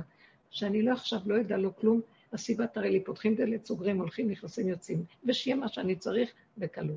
אני לא רוצה לעמוד קשה. לא רוצה. לא רוצה להיות משועבדת לכלום. רק במתוקה, במנוחת הנפש, בשקט, במתיקות ובברכה עד אליי כל מה שאני אצטרך, בלי מחשבות ובלי מחסני, אה, מחסני הגירה של מחשבות, של רגשות ושל מאכלים ומה לא. מה שצריך כאן עכשיו ולא צריך יותר כלום. כי זה הברכה, שם נמצאת הכול. שם הברכה עד העולם, מה שנקרא, לכל השפע והשלום. אז בואו נקים את הכוח הזה, ועד שלא נכיר את הכוח האלוקי שבתוכנו, שזה השכינה, שזה כל עבודתו של רב אושר, שהייתה נראית משונה ומוזרה לאנשים. היום זה כבר מדברים על האמונה ושהכול כאן אלוקות וזה, זה גם כן דיבורים. הקמנו את הנקודה הזו בתוכנו, כל ההוויה וכל הספריות וכל המחשבות של... זה דמיון הוויה של כל איך שעבדו בגלויות. עבדו עם עץ הדת, תיקנו את הדת, עשו לה הרבה עבודה על מנת שנוכל לרדת למידות, אבל במידות אנחנו צריכים את התיקון, וזה הקבוצות שעובדות. תרדו ותשתלשלו למטה. ומה שהם עשו למעלה במלחמה הנוראה, בואו נלך למטה. ואז תראו, ברגע שאנחנו עומדים ומקבלים ונכנעים ומסכימים, מתהפך והכל נהיה פשוט, מחיית עמלק. זה כמו, בא משהו ומוחה, מוחה, מחייד. אין מאמץ, אין עמל ואין יגיעה. והתבוננת על מקומו ואיננו. זה מהלך מדהים. זה המהלך, אנחנו לא רוצים עמל והגיעה, כי שם זה לא נמצא. אנחנו רק, יש עמל והגיע ברגע הזה של לאפק ולהיכנס פנימה במקום לצאת החוצה. זה צריך איזהו גיבור הכובש מצרו יותר מלוכד עיר. זה הכי קשה לעשות את זה. אלף צומות, רבו שלום אומר, אה, לא שווים איפוק אחד. אתם יודעים מה זה? איפוק אחד שווה אלף צומות. אז אנחנו לא צריכים לרוץ לעשות כל העבודות הגדולות וכל הזמן נגנבים. נמאס כבר מהמאמץ, עמל והגיע, אין לאן ללכת, אין לאן... אין, אין לי כוח, אין לי כוח כבר ללכת לשום דבר. המוני אנשים והולכים וזה, ומאמץ ועמל והגיע, ואז אדם מרגיש, או, עשיתי משהו, יש לו איזה סיפוק שעשה, זה שקר. בואו ניתן נקודה אחת קטנה ונשאר שם אחורה. זה יהיה... הרבנית? של כל הבלגן פה. כן. שבוע טוב. אמ, את יכולה בבקשה יותר לחדד את אה, נקודת האיפוק? האיפוק זה מהלך שהוא מאוד קשה אצל האדם, של תודעת עץ הדת, כי התודעה הזאת, היא מריצה אותנו. אה, הרצון רץ. אני רוצה. איך אומרים אה, החכמים במשנה פרקי אבות? בטל רצונך מפני רצונו. זאת אומרת, הרצון שלך לעשות משהו. תן נקודת איפוק, לא לרוץ. הרצון והריצה זה דבר אחד. בדרך הטבע זה, זה יצריות, אז אנחנו אומרים, הרצון, כשהוא לא מאופק נכון, בסוף מביא שהיצריות רצה. כאשר באמת, באמת, אם אני נותן נקודת איפוק ברגע הראשון של תודעת עץ הדעת שלה, בא לי, אני רוצה, בא לי, זו המילה, בא לי. אני רץ עם הנקודה שלי, אתם לא יודעים, אנחנו נופלים אחר כך, מצטערים, ומחריבים, ואחר כך אומרים, למה אמרתי, לא הייתי צריך להגיד, למה עשיתי את זה, סתם קלקלתי לעצמי. נקודת האיפוק זה להתבונן באותה נטייה שקיימת אצלנו, אה, לרוץ, לחפש משהו, אה, להשיג, לרדוף, לשאוף, ולא להסכים למקום הזה. לא ללכת כבימים... תולה ארץ על בלימה? באמת, כשאנחנו עושים את הרוורס הזה, לא רצים, מתאפקים ומחזיקים, ואנחנו באיזה נקודה של ריכוז פנימי וצמצום פנימה, אז בסוף, זה התכלית של העבודה, מגיעים למקום שאנחנו מכירים מי מחזיק אותי בכלל. אני לא מציאות. אני עומד על כלום, לא יכול להיות. האני רואה שהוא בעצם לא קיים. הבן אדם מתחיל להבין שהוא לא קיים. רק כשעושים את הרוורס הזה, אז הוא מתחיל להכיר את האמת, כי אמת מארץ תצמח, במקום שהוא פתאום קולט. אני לא מציאות, אני תלוי על כלום. מי זה מחזיק אותי? יש משהו שמחזיק אותי. זה נקרא תולה ארץ על בלימה. כל הכדור הזה, מה מחזיק אותו? הבני אדם חושבים שהם עפים, הולכים, באים, כלום, לא יודעת מה מחזיק. אנחנו לא רואים את זה בחושים שלנו. העבודה של הרוורס נותנת לנו את החוויה הזאת. יש תחושה חזקה של, וואו, ברגע אחד הייתי הורסת מחריבה, ואיך האיפוק הזה החזיק אותי, ולא רק שהחזיק אותי, קיבלתי גם ישועה ממקום אחר שלא חשבתי. אז זה דבר גדול. האיפוק הוא התאמנות. בדרך כלל אנחנו בטבע הולכים בסיפוק, לא באיפוק. זה הפך. מה אנחנו עושים? מחפשים איך לפייס כל הזמן את הצרכים, את הרצונות, את הכל, ולהרגיש טוב עם עצמנו. החיובי המדומה. ואם האדם היה נבון וחכם, הוא היה מבין שזה מה שמכשיל אותו. אם הוא היה טיפה מאפק את הסיפוק שלו, אם זה בכל דבר. יש איזה שלבים בעבודה שאנחנו כל כך עבדנו על זה, בסוף לא היה לנו כוח ופירקנו את הכל, ואמרנו, די, אני לא יכול יותר. ודווקא שם התגלה משהו. שהגולם, פתאום ראינו שאני אומר, די, אני כבר לא יכול, כל כך הרבה איפקתי, ואני לא רואה, אז מה, תרחם עליי. ופתאום ראינו דבר מאוד מעניין, כי גם את התרגילים האלה הגענו אליהם, והבנות היו מדווחות, וכולנו ראינו את זה, שלא התאפקתי ויצא לי, אבל פתאום דבר מאוד מעניין, אחרי כל העבודה שעשינו, ופתאום זה הגולם, התגלה הגולם, שגם אם הוא לא התאפק, היה משהו שעצר אותו, אז הוא אומר את המילה, אחרי רגע זה נגמר וזהו, מה שבדרך כלל עם עץ הדעת, כשאני לא מתאפק, זה יכול להביא חורבן, מתחילים להיות ויכוחים, ועולים, אדם עולה לראש, ומתחיל, אה, אנחנו מפרנסים את ההתנגדות של השני, ומתחיל להיות כאן סכנה. כאשר אנחנו עשינו הרבה עבודה של איפוק והכלה, בסופו של דבר הבנות היו אומרות לי, אנחנו עושים עבודה של איפוק והכל, ומשהו כנגדנו מתגבר, הכוח המנגד מתגבר נורא, ואין לנו כוח אליו כבר. אז החלטנו, בוא נצא עם זה וזהו. מעניין. יצאנו, כי אי אפשר היה יותר לאפק. פתאום ראינו יד מכוונת, מאפקת וסוגרת, וגם אם יצאנו אחרי רגע, לא היה בזה ההרס שיש. אז היה, אז אמרנו, אחרי רגע נגמר, והשני לא לקח את זה קשה, וכאילו, הפוך. אמרנו לשני את האמת בפנים, ופתאום השני התעשת וקיבל, מה שבדרך כלל יש ויכוחים ונצחנות. זאת אומרת, השם דיבר ממני, הגולם זה כבר גילוי של משהו שמדבר ממנו, אני רק שליח. זה מעניין מאוד, זה כבר לא תודעת עץ הדת. אבל עד אז אנחנו צריכים הרבה כוח של איפוק, והבן אדם יודע אם הוא מתאפק או שהוא רץ עם היצרים שלו. צריך לדעת ללמוד לאפק. צריך לאפק את הילדים, לאפק את עצמנו עם הילדים. למשל, אני, לא רוצה לעבוד על חינוך הילדים. זה דבילי, אני תמיד אומרת לאמהות, חבל לכם להשקיע. תאפקו את הנקודה של עצמכם. את רוצה, ילד עושה משהו טוב, את רוצה מיד להגיב, אל תגיבי מיד. תגידי לעצמך, תאפקי את הכוח הזה שיוצא, כי היצריות שיוצאת החוצה היא שטחית, היא יוצאת מהיצריות שלך. והיא לא ממקום הגולם האמיתי, שזה הגבול האמיתי שלך. את רוצה ישר במוח שלך לסדר אותה, תפחד עליו, מה יהיה הלאה, איך זה יהיה, לא יראה, מרגיז אותך, גם יש לך אינטרסים שמישהו אה, מתחצף או משהו כזה, ואז כבודך נפגע, ואז את רצה להצדיק את התורה שצריך כיבוד הורים וכן הלאה, זה לא אמיתי. באותו רגע שאת עוצרת וחוזרת לעצמך, את אומרת, מה מפריע לך שהוא אמר ככה? אז אה, גם את מתחצפת, גם את אומרת למישהו ככה, לשני ככה, תכירי את הפגם שלך, תכילי, ואל תגידי לו שום דבר. תשתקי, תלכי למקום, תעשי עצמך שלא שמעת. אל תגיבי. עבודה כזאת יוצרת מצב של התכנסות והפנמה, מפנה את השטח, הילד רואה את עצמו. אנחנו לא מאפשרים לשני לראות את המציאות שלו ולהודות בעצמו. ככל שאני נכנסת לנקודה הפנימית שלי ולא מגיבה, אם זה ויכוח עם הבן זוג, אם זה עם הילדים, אם זה עם הסובב אותנו, משהו בהתכנסות הזאת כאילו, אנחנו לוקחים את הישות שלנו, שיכולה להחריב עם ההרס שבה, של הישות העצמית, האני, ומאפקים אותה פנימה, אז קודם כל העולם נגאל מאיתנו, מהישות שלנו. ואז השני יכול לראות את עצמו יותר, הוא מבולבל.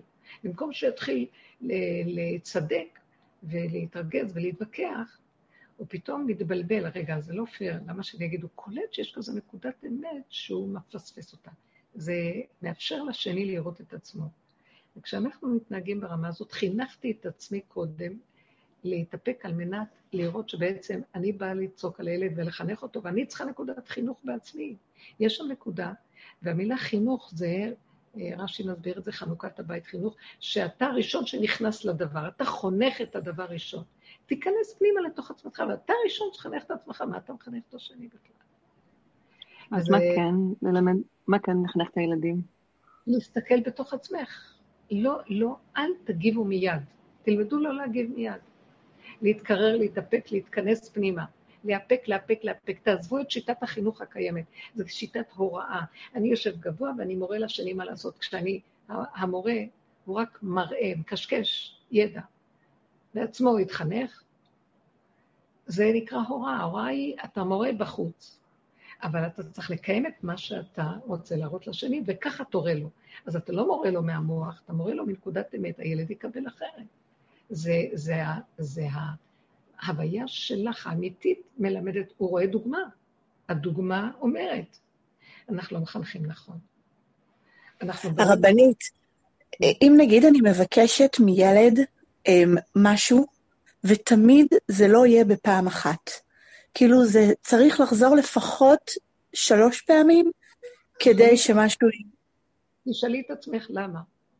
זה לא, זה לא בגלל הרגע הזה או רגע אחר, זה נטייה שקיימת אצל כל הילדים ואצל כל ההורים לחזור ולבקש, כי אנחנו חיים בתודעה של שקר, של כוחנות, של כפייתיות, של חיצוניות, שהשני הוא הלא בסדר.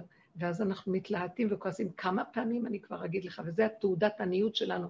בואו נשאל את עצמנו, למה אני צריך כל כך הרבה פעמים להגיד? זה תעודת עניות. סימן שמה שאני אומר לא בא מהמקום הנכון, הוא לא משפיע על השני, אין לי כלי להשפיע עליו. אנחנו שטחיים, גירוי תגובה, קשקשים, משפריצים, ומצפים שהכל יסתדר, כי יש לנו שכל. השכל אומר, אבל אמרתי לו דבר נכון.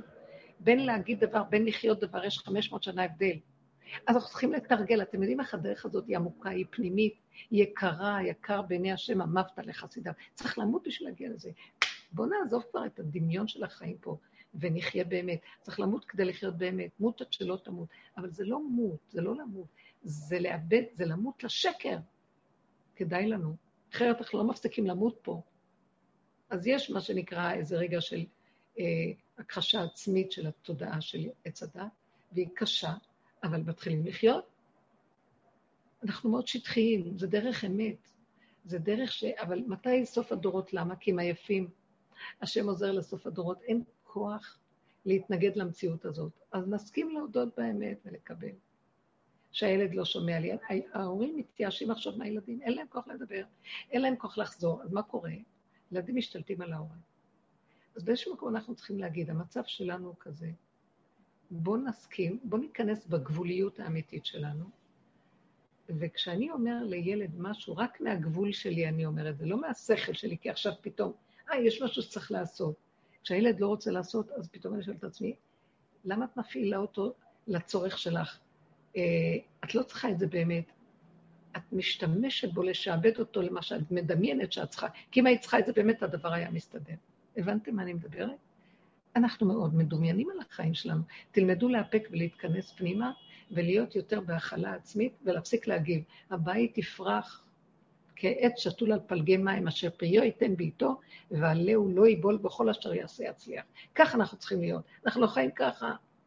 המוח משגע אותנו עם הספריות שלו, ככה צריך ולא ככה צריך, ולמה לא ככה, ויש לנו אה, גירוי תגובה, וזה וזה שווה זה, ואז אם זה לא יסתדר לפי השווה, אנחנו אה, מגיבים, והכל שטחי ודבילי, טיפש. אין חוכמה פה. אז נתבונן בעצמנו, זה עיקרה של... הרבנית, אפשר, אה, אפשר להגיד איזושהי דוגמה, והייתי שמחה שהרבנית תגיד לי איך אפשר לפעול כן נכון. למשל, אה, שאני אומרת לילד לפנות את השולחן, לשני ילדים לפנות את השולחן בערב שבת. ותמיד זה עם ויכוחים, תפנה, לא, אין לי כוח, הוא לא פינה. כאילו, בסוף אני יכולה למצוא את עצמי גם מפנה, גם בעלי מפנה, ואני מדיחה את הכלים. כאילו, אז מה, פעם ראשונה אמרתי, ולעזוב אותו אם הוא לא עושה? כאילו, זה לא, זה לא שאת אמרת, לא אמרת. מאיזה מקום את אומרת? תבינו את הדבר. זה השכינה שלנו. תרדו לבשר, אל תישארו במוח. אני, אני רוצה שהוא ייקח חלק במטלות הבית. מה? אני רוצה שהוא ייקח חלק במטלות הבית. שהוא יהיה שותף קצת. רק רגע, תקשיבי. את רוצה שהוא ייקח חלק ממטלות הבית. אל תתני לרצון הזה לרוץ, כי הוא באמת צודק. אל תלכי עם הצודק. ילד לא יעבוד מהצודק, הוא עובד מבשרי, הוא עובד מהאינטרס הפשוט, וזה האמת. עכשיו תראי מה, כשאני לא נותנת למוח לרוץ, מה אני אומרת לעצמי? וואי, הייתי צריכה שיהיה לי כאן עזרה. עכשיו, אני לא אומרת. ואז אני מתחילה להרים את הכלי. ולרגע אני מסתכלת, אני רואה את הילד לידי, ואז כשאני משלימה שאני לא אוכל עם המוח לכפות עליו, אני חסרת אונים, המוח לא עובד, כי הנתק שלי בין המוח לבין המציאות האמיתית שלי יש הרבה הבדל, אז אני לא יכולה. אז אני לא הולכת עם המוח ועם הכוח, ואז אני נכנעת ומרימה את הכלי בעצמי. ואז אני רגועה, כי אני משלימה שאני מציאות של שבירה, שאני לא יכולה לרוץ עם המוח בכפייתיות ולהגיד לו, תעשה, ושנופל עליי עול. ואז אני משלימה ואומרת לעצמי ככה, תרימי את את הכלים, ככה אני אומרת לעצמי. ואז אני, מחשבה אומרת לי, אבל זה קשה, אני עובדת קשה, הכל עליי, הכל עליי. ואז אני אומרת למוח שלי, אל תבלבל לי את המוח, תן לי להיכנע ולהסכים שאני במציאות שהמוח שלי לא יעזור לי לסדר איתו דברים. רק המציאות של ההכנעה וההשלמה והקבלה, איך שזה ככה, בלי להפיץ מרמור ורוגז. שימו לב. ואז אני נרגעת, אני משתדלת לעבוד על המקום, תשלימי, תקבלי, תכירי שאת, מנצלים אותך. תסכימי שמנצלים אותך, תסכימי שאת פריירית. ואני מרימה את לי, וקרה לי לא פעם. ואז אני כבר, די, אני השלמתי, אין לי כוח. פתאום אני מסתכלת על אחד הילדים, ומחייכת אליו, כי יש לי איזה משהו בפנים של השלמה. צחוק. אני פריירית, מה אני אעשה? תצחקו מהאמת. ואז הוא מסתכל, אומרת לו, היי, מה נשמע מותק? אתה יכול רגע להרים את הכוס הזאת איתי? אני נותנת לו חיוך של השלמה, אני באה ממקום של הכנעה, של השלמה, של רפיון, של יאללה, קדימה, נמאס כבר לריב. ומה אני אעשה? אני אריב. אתם לא יודעים איזה עבודה זאת. לכן אני אומר, המון פעמים אמרת לכם שהיה לי מחשבות של רוגז, למה לא עוזרים לי, והקלות יושבות, וזה לא זה, וזה. ואז אני אומרת להם, טוב, אני פייט. עבדתי במקום שמה שרב אושר אמר. תנצלו אותם כדי לה, להבין שזה לטובתכם שהם לא עוזרים, כדי שאתם תיתנו נקודת עבודה. אם היו עוזרים לכם, לא הייתם עובדים על המקום הזה. כי הכל הולך כמו שאתם רוצים. אז תגיעו למקום שעד למקום, כך הוא אומר, עד שתגיעו לגעת בנקודה ששפחה ראתה על הים, מה שיחזקאל בן בוזי הכהן לא ראה. איך? כי היא השלימה שהיא שפחה.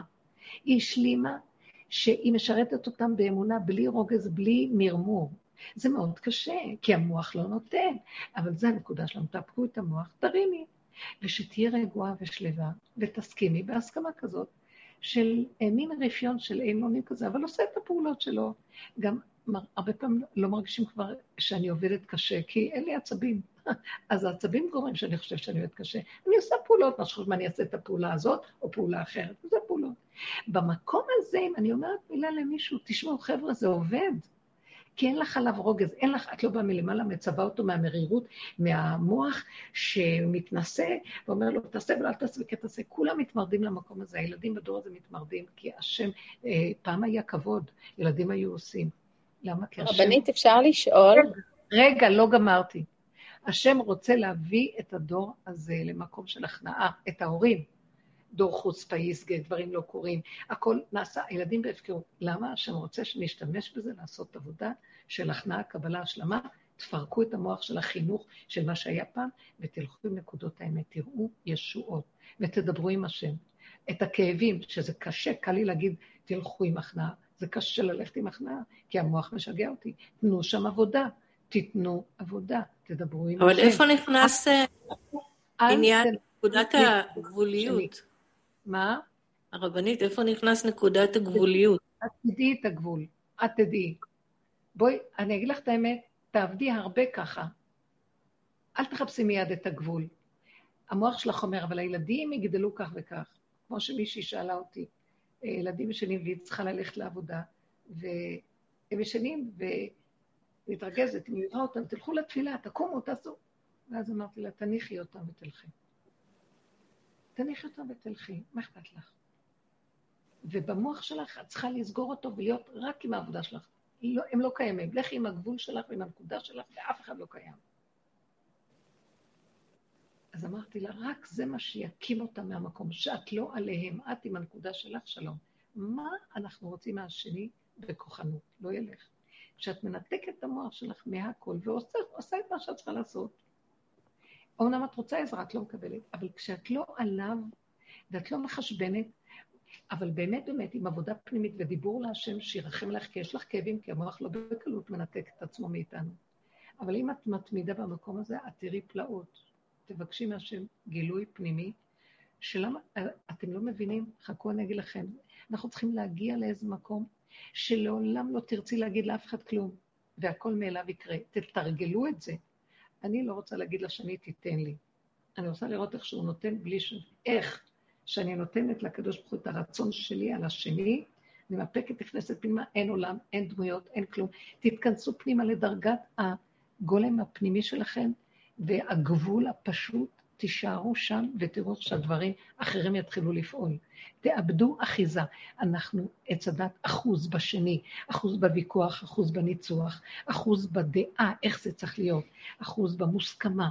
אבל זה לא עובד. אז תרפו, תכנסו פנימה. זה מה שאני מנסה להגיד לכם היום. בואו ניכנס עוד יותר פנימה, עוד יותר נעזוב. אתם תראו שכרו בצידו. תגידו פעם, אתם יכולים להגיד פעמיים. וכשלא הולך, אז תיכנסו פנימה ותגידו לבורא עולם, אני לא יכול יותר להישאר ברובד הזה. ריבונו שלם, תן לי להתחבר אליך, למסור אליך. אנחנו מציאות של שבירה. שהורה צריך להגיד כל כך הרבה פעמים לילד, זה שבירה. זה לא מציאות, מציאות נכונה, אבל זה המצב. אני מקבל את זה, משלים. חטאנו להשם, אנחנו לא מחוברים איתך. אז למה שהם יקבלו מאיתנו? כי הם רואים שאנחנו מקשקשים ולא לא דוגמה אמיתית למצב. אז אני מבין אותם, ריבונו שלם, אני נכנס פנימה, תפסיקו לחשוב, אני עובד לבד, אני מסכן, לא מסכן, לא מסכן, ככה זה, זה התפקיד שלי, שלום. משהו במקום הזה מתהפך, יש נקודת מהפך, זה בדיוק הדוגמה שאני רואה, ודברים קורים. הגבוליות שלך, כשאת הולכת איתה נכון מול בורא עולם, בתוכך, בורא עולם הוא לא בשמיים אצלנו, זה הגבול, זה הטבע, זה הנקודה שאני מדברת מהמצוקה שלי אליו, שישמור אותי שאני לא אלך כבימים ימימה החוצה ואתפרץ. אם נתמיד במקום הזה, אנחנו מקימים את הכוח שאמרתי לכם, השכינה שבקרבנו ועושים אותה אלוקים שלנו. אני צריכה כוח אלוקי, שילך איתי פה, במצב שלי זה פשוט. ככה השם ברא את האדם, שילך איתו כוח. אין איתנו שום כוח, אנחנו בדמיונות של שמיים ורוחני, וצריכים להגיד 500 תהילים כדי שאולי נעשה משהו, או 80 פעם ללכת לכותל ולהגיד שיר השירים, או לר... ללכת עד סוף העולמות לאומן או לכל מיני מקומות כדי שיתגלה עלינו משהו. דבילים. התאפשנו, אנחנו טיפשים. לא מגלים שהאוצר בתוכנו, בנקודת המעבה של היער, במקום של המכרה פחם שם למטה, בחושך, לכו לשם, תסכימו. תסכימו שאנחנו שבורים, לא הולך, לא שומעים אותנו, לא כלום. חבל לי להתווכח, אבל צריך, חבל לבקש מאף אחד כלום. הכל קורה שם. זה מדהים הדבר הזה, תרפו אחיזה. אתם לא חייבות לעשות, תשאירי את הכלים על השולחן ותלכי לישון, את יכולה? אני בחרתי. לא, אני לא יכולה. אני גם בחרתי בזה, כי אני לא יכולה. אז התחלתי לעשות, ואמרתי לעצמי, אני לא ארוץ לכם, אני אעשה לבד. ובלי מרמור ובלי כלום, ולעבוד עם הנקודה שלי, שאם יש לי מרמור, תעבדי עליהם. אם יש לי טענה עליהם, תעבדי. אם יש לי לשון רע בתוכי, לביני לבין עצמי, במחשבות, תעבדי על זה. תפרקי את הכל, תשארי גולם שפועל, גם לא תרגישי את הפעולות. ותתחברי לשכינה בדיבור שלך. למה אני מתחברת אליה? כי אני צריכה אותה במצוקה שלי, כי לא בקלות זה הולך לי אה, אה, לפרק את המחשבות שלי ואת הכל, כי הן מציקות לי, ואז אני עובדת עוד פעם ועוד פעם ועוד פעם, עד שנגמר הכל. עכשיו תקשיבו, אתם לא מבינים, אני רואה את הישורות האלה, למה? אני לא מספרת לכם לחפש לכם על עצמי, חס ושלום, זה לא מציאות, רק כדוגמה פשוטה. הכל נעשה מאליו, וגם אחר כך כולם קמים ועוזרים, ואני לא, לא אמרתי להם מילה. אני זוכרת שפעם הבאתי איזה סכום כסף לבת של רב אושר, שהיא מאוד חזקה בעבודה הזאת, היא מאוד מוסתרת, היא מאוד צנועה.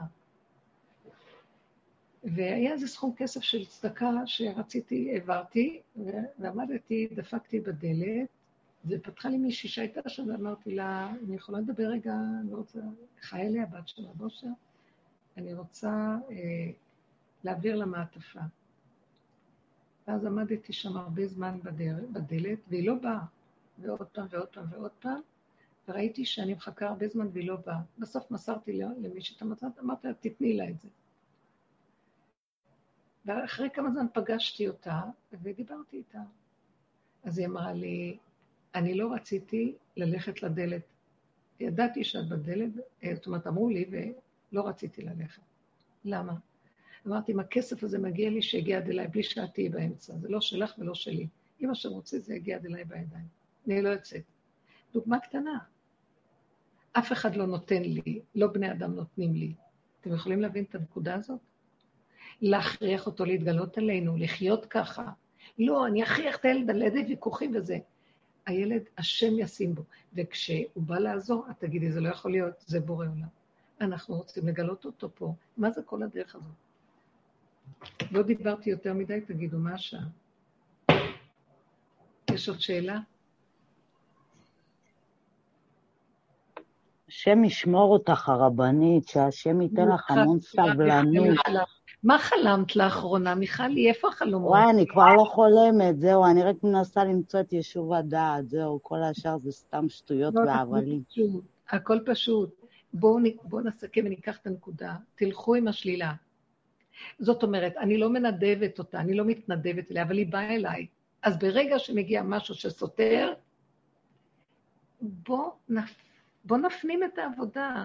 תקשיבו לי, אני מבקשת, בואו ניכנס למקום של, בואו נתחיל לחיות בהפנמה פנימית אמיתית, לא הפנמה, לא הפנמה חיצונית של הקורונה. הכל זה איתותים איך להיכנס פנימה. באמת, באמת, לא להגיב מהר, לא לתת למחשבות לשגע אותי, לחתוך אותם, לא לתת לריחוף למשוך אותי, לחתוך אותו, לעשות את התרגילים, תחזרי לכאן ועכשיו ואין כלום, הנה הכיסא, הנה השולחן, הנה זה. תעבדו, תעבדו בפנים, תפנימו, תפרקו את העץ של הדמיון הזה, הוא נוראי, ותתחילו להיות מרוכזות, נוכחות, בלי לקשקש ולדבר, בשקט. בואו נדבר בשקט, ברגיעות. בואו נדבר בהכנעה. בואו נדבר לשני, לא מתוך הסערה. מישהו פותח לה את הפה, ואת תרגישי שמישהו מדבר ממך. אם הוא מדבר באש, זה שלו, זה לא שלך. דברי חכמים בנחת נשמעים. אנחנו לא חווים את זה, המוח קופץ, ואנחנו סוערים ובוערים ומשתגעים. חבר'ה, אני אומרת לכם, העבודה הזאת מחייבת. פותחים לנו עכשיו פתח שהוא מאוד מאוד מאוד קרוב להתגלות עלינו. אבל אנחנו צריכים לתת משהו, בחינם לא כדאי. אה, בחינם זה בא בחינם, הולך בחינם. אה, באמת יפה שישנה ברכה שרואים חכם מאומות העולם, אז אנחנו רואים, יש ברכה, אני לא יודעת אם זה עם שם ומלכות, אבל שנתן מחוכמתו אה, לאומות העולם, שנתן מחוכמתו. אם אנחנו פוגשים אה, חכם, חוכמה בגוי תאמין, ואנחנו אומרים, אולי אומרים בשם המלכות, שנתן, ברוך אתה השם לכולם, שנתן בחוכמתו אה, לאומות העולם. שפוגשים חכם יהודי, מעולם היהודי, אנחנו אומרים שחלק מחוכמתו ליראיו. מה זאת אומרת? לגוי הוא נותן מתנה. במקרה הכי טוב יש חוכמת בגוי, אבל זו מתנה. היהודי לא מקבל מתנות ואין בחינם. חלק. הבן אדם עושה עבודה והוא הופך להיות, מתחבר, והשם חולק לו, נותן לו, הוא עושה אותו חלק ממנו. זה ברכה אחרת. זה יפה, זה כל כך יפה. אנחנו לא מקבלים כלום בחינם. תנו נקודה. לא, החוכמה היא שלא צריך לתת הרים וגבעות. אם אנחנו לומדים להפק בנקודה הקטנה של ההתנגדות, איפה היצריות רצה? היא רצה לרצת, רצה ללכת לדלת, הבת של הבושר, לקחת את המעטפה, מישהו מביא לה כסף, מה, אני רצה? אז היא אמרה לעצמה, את רצה, את לא רצה, את חושבת שהיא נותנת, היא לא נותנת. אני מנסה לדמיין מה היא אמרה. היא לא נותנת לך כלום, אף אחד לא נותן לך, אל תרוצי, אין לך מה לרוץ אחרי בני אדם. היום פה, מחר בקבר. זה רק בורא עולם נותן, אם הוא רוצה עד אליי זה יגיע. ונניח אם מישהו יהיה בדלת ויקח את המעטפה ויגנוב אותה לעצמו, שיגנוב. אם משהו צריך להגיע אליי, זה יגיע עד אליי. שמעתם לב? שמתם לב לנקודה של העבודה? ואנחנו כל רגע יש יצריות אחרת, כזו או אחרת שקמה. תאפקו. רבנית, אפשר רק לשאול משהו קטן, שממש פיצי בעקבות מה שאמרת, איך אני יודעת שאני כאילו לא סומכת על הנס כאילו? כאילו ש... תראי, זה גם רמה מאוד גבוהה, שאותה רבנית, הבת של רב אושר, אומרת, אם המעטפה צריכה, היא תגיע עד אליי. זה, זה באמת רמה מאוד גבוהה, כי איך אני יודעת שאני בדרגה כזאת ואני לא אולי מתעצלת, אולי סומכת על הנס, אולי... לך באמת, הרמה של, הבא, של האישה הזאת היא בתחתיות ובשפל, היא לא ברמה בכלל. אין רמה באמת, יורדים תת-רמה, הולכים הפוך על הפוך על הפוך על הפוך. והניסיונות של החיים והסבל שאדם עובר בדרך הזאת, היא משחר נעוריה, אה, אה, היא גדלה אצל רב אושר. הוא היה מחזיק אותה לפעמים בבית אצלו, שיש לה בית עם ילדים. הוא אומר לה, תשני פה, תשני פה, תשני... עכשיו, האימא שבה רוצה לחזור לילדים שלה, והוא לא נותן לה ללכת הביתה. והילדים היו לבד. והיא הייתה ישנה אצלו בבית. שהוא רצה שהיא תפוצץ את נקודת האימהות שלה ותגיד כפרה על כולם, זה איפה שאני עכשיו. זה קל לאימא? זה לחתוך את הטבע, זה למות, בקיצור. תקשיבו, אין כאן חוכמות. זה לא, איך אני אסמוך על הנס, לא נס, זה לא נס. זה הכרה שאני לא קיימת. הטבע שלנו מפריע לנו. מקסימום נחפש ניסים בשמיים. אבל אדם שרואה את כל החיים שלו, מתחיל לראות מי הוא כשהוא מתבונן, שכולו דמיונות וכולו יצריות וכולו חשבונאות וכולו נגיעות ואינטרסים, והוא מסתכל על המקום שלו, כל הזמן הוא בודק את עצמו ורואה מי הוא, ומודה באמת שהוא שקרן ומדומיין אחד גדול, ועכשיו הוא פוחד לרוץ, כי הוא רואה, אם הוא רץ, זה אינטרס, אם הוא רץ, אז הוא מחפש איזה נס, הוא מעוזר, אז הוא אומר, אני לא מחפש כלום. אני גם לא אכפת לי מהכסף, לא כסף, אני רוצה לראות את הגילוי שלו, למה? מי רוצה אותו בכלל? אבל הבן אדם הזה שהגיע למקום הזה, טוב לי תורת פיך מאלפי זהב וכסף. הוא במקום שהוא מגלה שם את הנקודה של האמת. נקודת האמת זה, זה חוויה של גילוי שכינה, אפילו בקצת, במעט, שווה את כל העולם. זה טיפה אחת שווה אה, את כל הררי זהב הכסף. אז היא אומרת, אני לא רצה. זאת עבודה. זה יגיע עד אליי, אם השם רוצה, אם לא, אז לא צריך. הוא יביא לי ממישהו אחר יביא לי. כי היא חיה בעין ובאפסות הזאת. זה מקום ש, אה, שמקבלים כשאנחנו עומדים הרבה בעבודה אחורה, אחורה, אחורה, ומפרקים את המציאות של המוח שרץ קדימה ומחפש אה, את הקדושה אה, הדמיונית ואת הגדלות והניסים והאותות, לא מחפשים כלום. טבע פשוט. מה אני מחפשת? שלווה ורגיעות, ושלא אכפת לי כלום. אין לי כוח להיות אחוזה לא בכסף ולא בבני אדם ולא בשום דבר. למה? מהניסיונות של החיים זה הביא אותי למקום. ואז אני אומרת, למה אני צריכה ללכת? יכול להיות שרגע אחר תרצה כן לראות אותי ולהגיד לי מילה, אבל לא בגלל הכסף. היא נתנה איזו נקודה לגבי הכסף שהיא ראתה שקופץ לה משהו. אז המקום הזה, זאת עבודה. עכשיו תגידי, איך אני אדע שאני לא סומכת על הנס, ואם הכסף לא יגיע, היא לא אכפת לה שיהיה נס או לא יהיה נס, את לא מבינה? היא לא אכפת לה מהכסף. אכפת לה מנקודת אמת. תקשיבו, אנחנו צריכים לפרק את כל האחידות והכל ולהישאר רק בנקודה אחת קטנה. לא מחפש כלום. שהילדים ירימו מהשולחן, לא ירימו. שהילדים יהיו בבית לבד ואני ישנה אצל ההורים שלי, והילדים שלנו מחכים לה בבית, לא נורא. אני זוכרת שהייתי צריכה לנסוע לחוץ לארץ. אה, היה לי מוסד של בנות, והייתי צריכה מדי פעם לנסוע לחוץ לארץ, לאסוף תרומות, וגם לתת שיעורים בכל מיני מקומות. והיו לי תינוקות, וזה לא היה קל. אבל אה, אני זוכרת שהייתי נאבקת על זה, כן לנסוע, לא לנסוע, אבל התפקיד חייב אותי, והייתי מתייעצת עם גדולי ישראל. לא פעם נכנסתי ושאלתי, וקיבלתי uh, תמיכה של כן לנסוע. והנקודה שראיתי זה לשחוט באותו רגע, איך אני יכולה לעשות את זה. אי אפשר, כי אמרו לי, תיסעי אז תיסעי. בכל אופן, הטבע האמאי, השארתי תינוק בן שמונה חודשים, שלושה שבועות. אה, הטבע האמהי קופץ.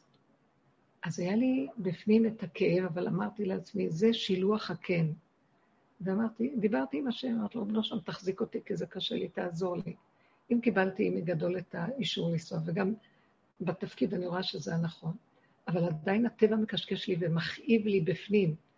אני בצער בתוכי, אז אני מוסרת לך את הצער הזה, כי בדעת אני יודעת שאני עושה נכון, כי התייעצתי, אבל נשאר לי הטבע שכואב לי.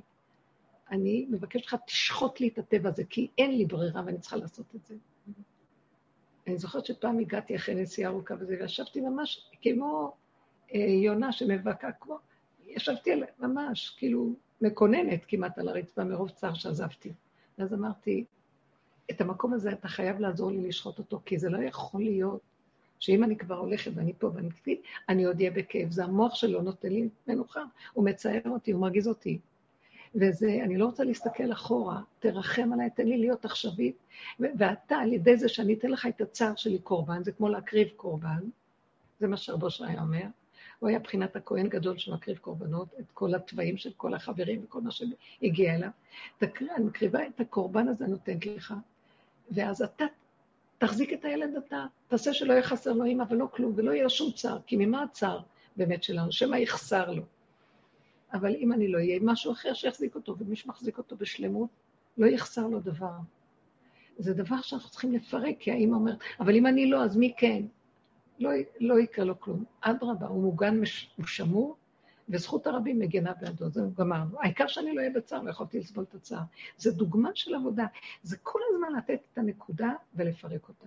לעשות כל מה שאנחנו יכולים, לפרק את הצער שנשאר במקום. מסרתי לו, זה כמו, זה כמו נשחטים, באותו רגע את שוחטת את האימהות שלך.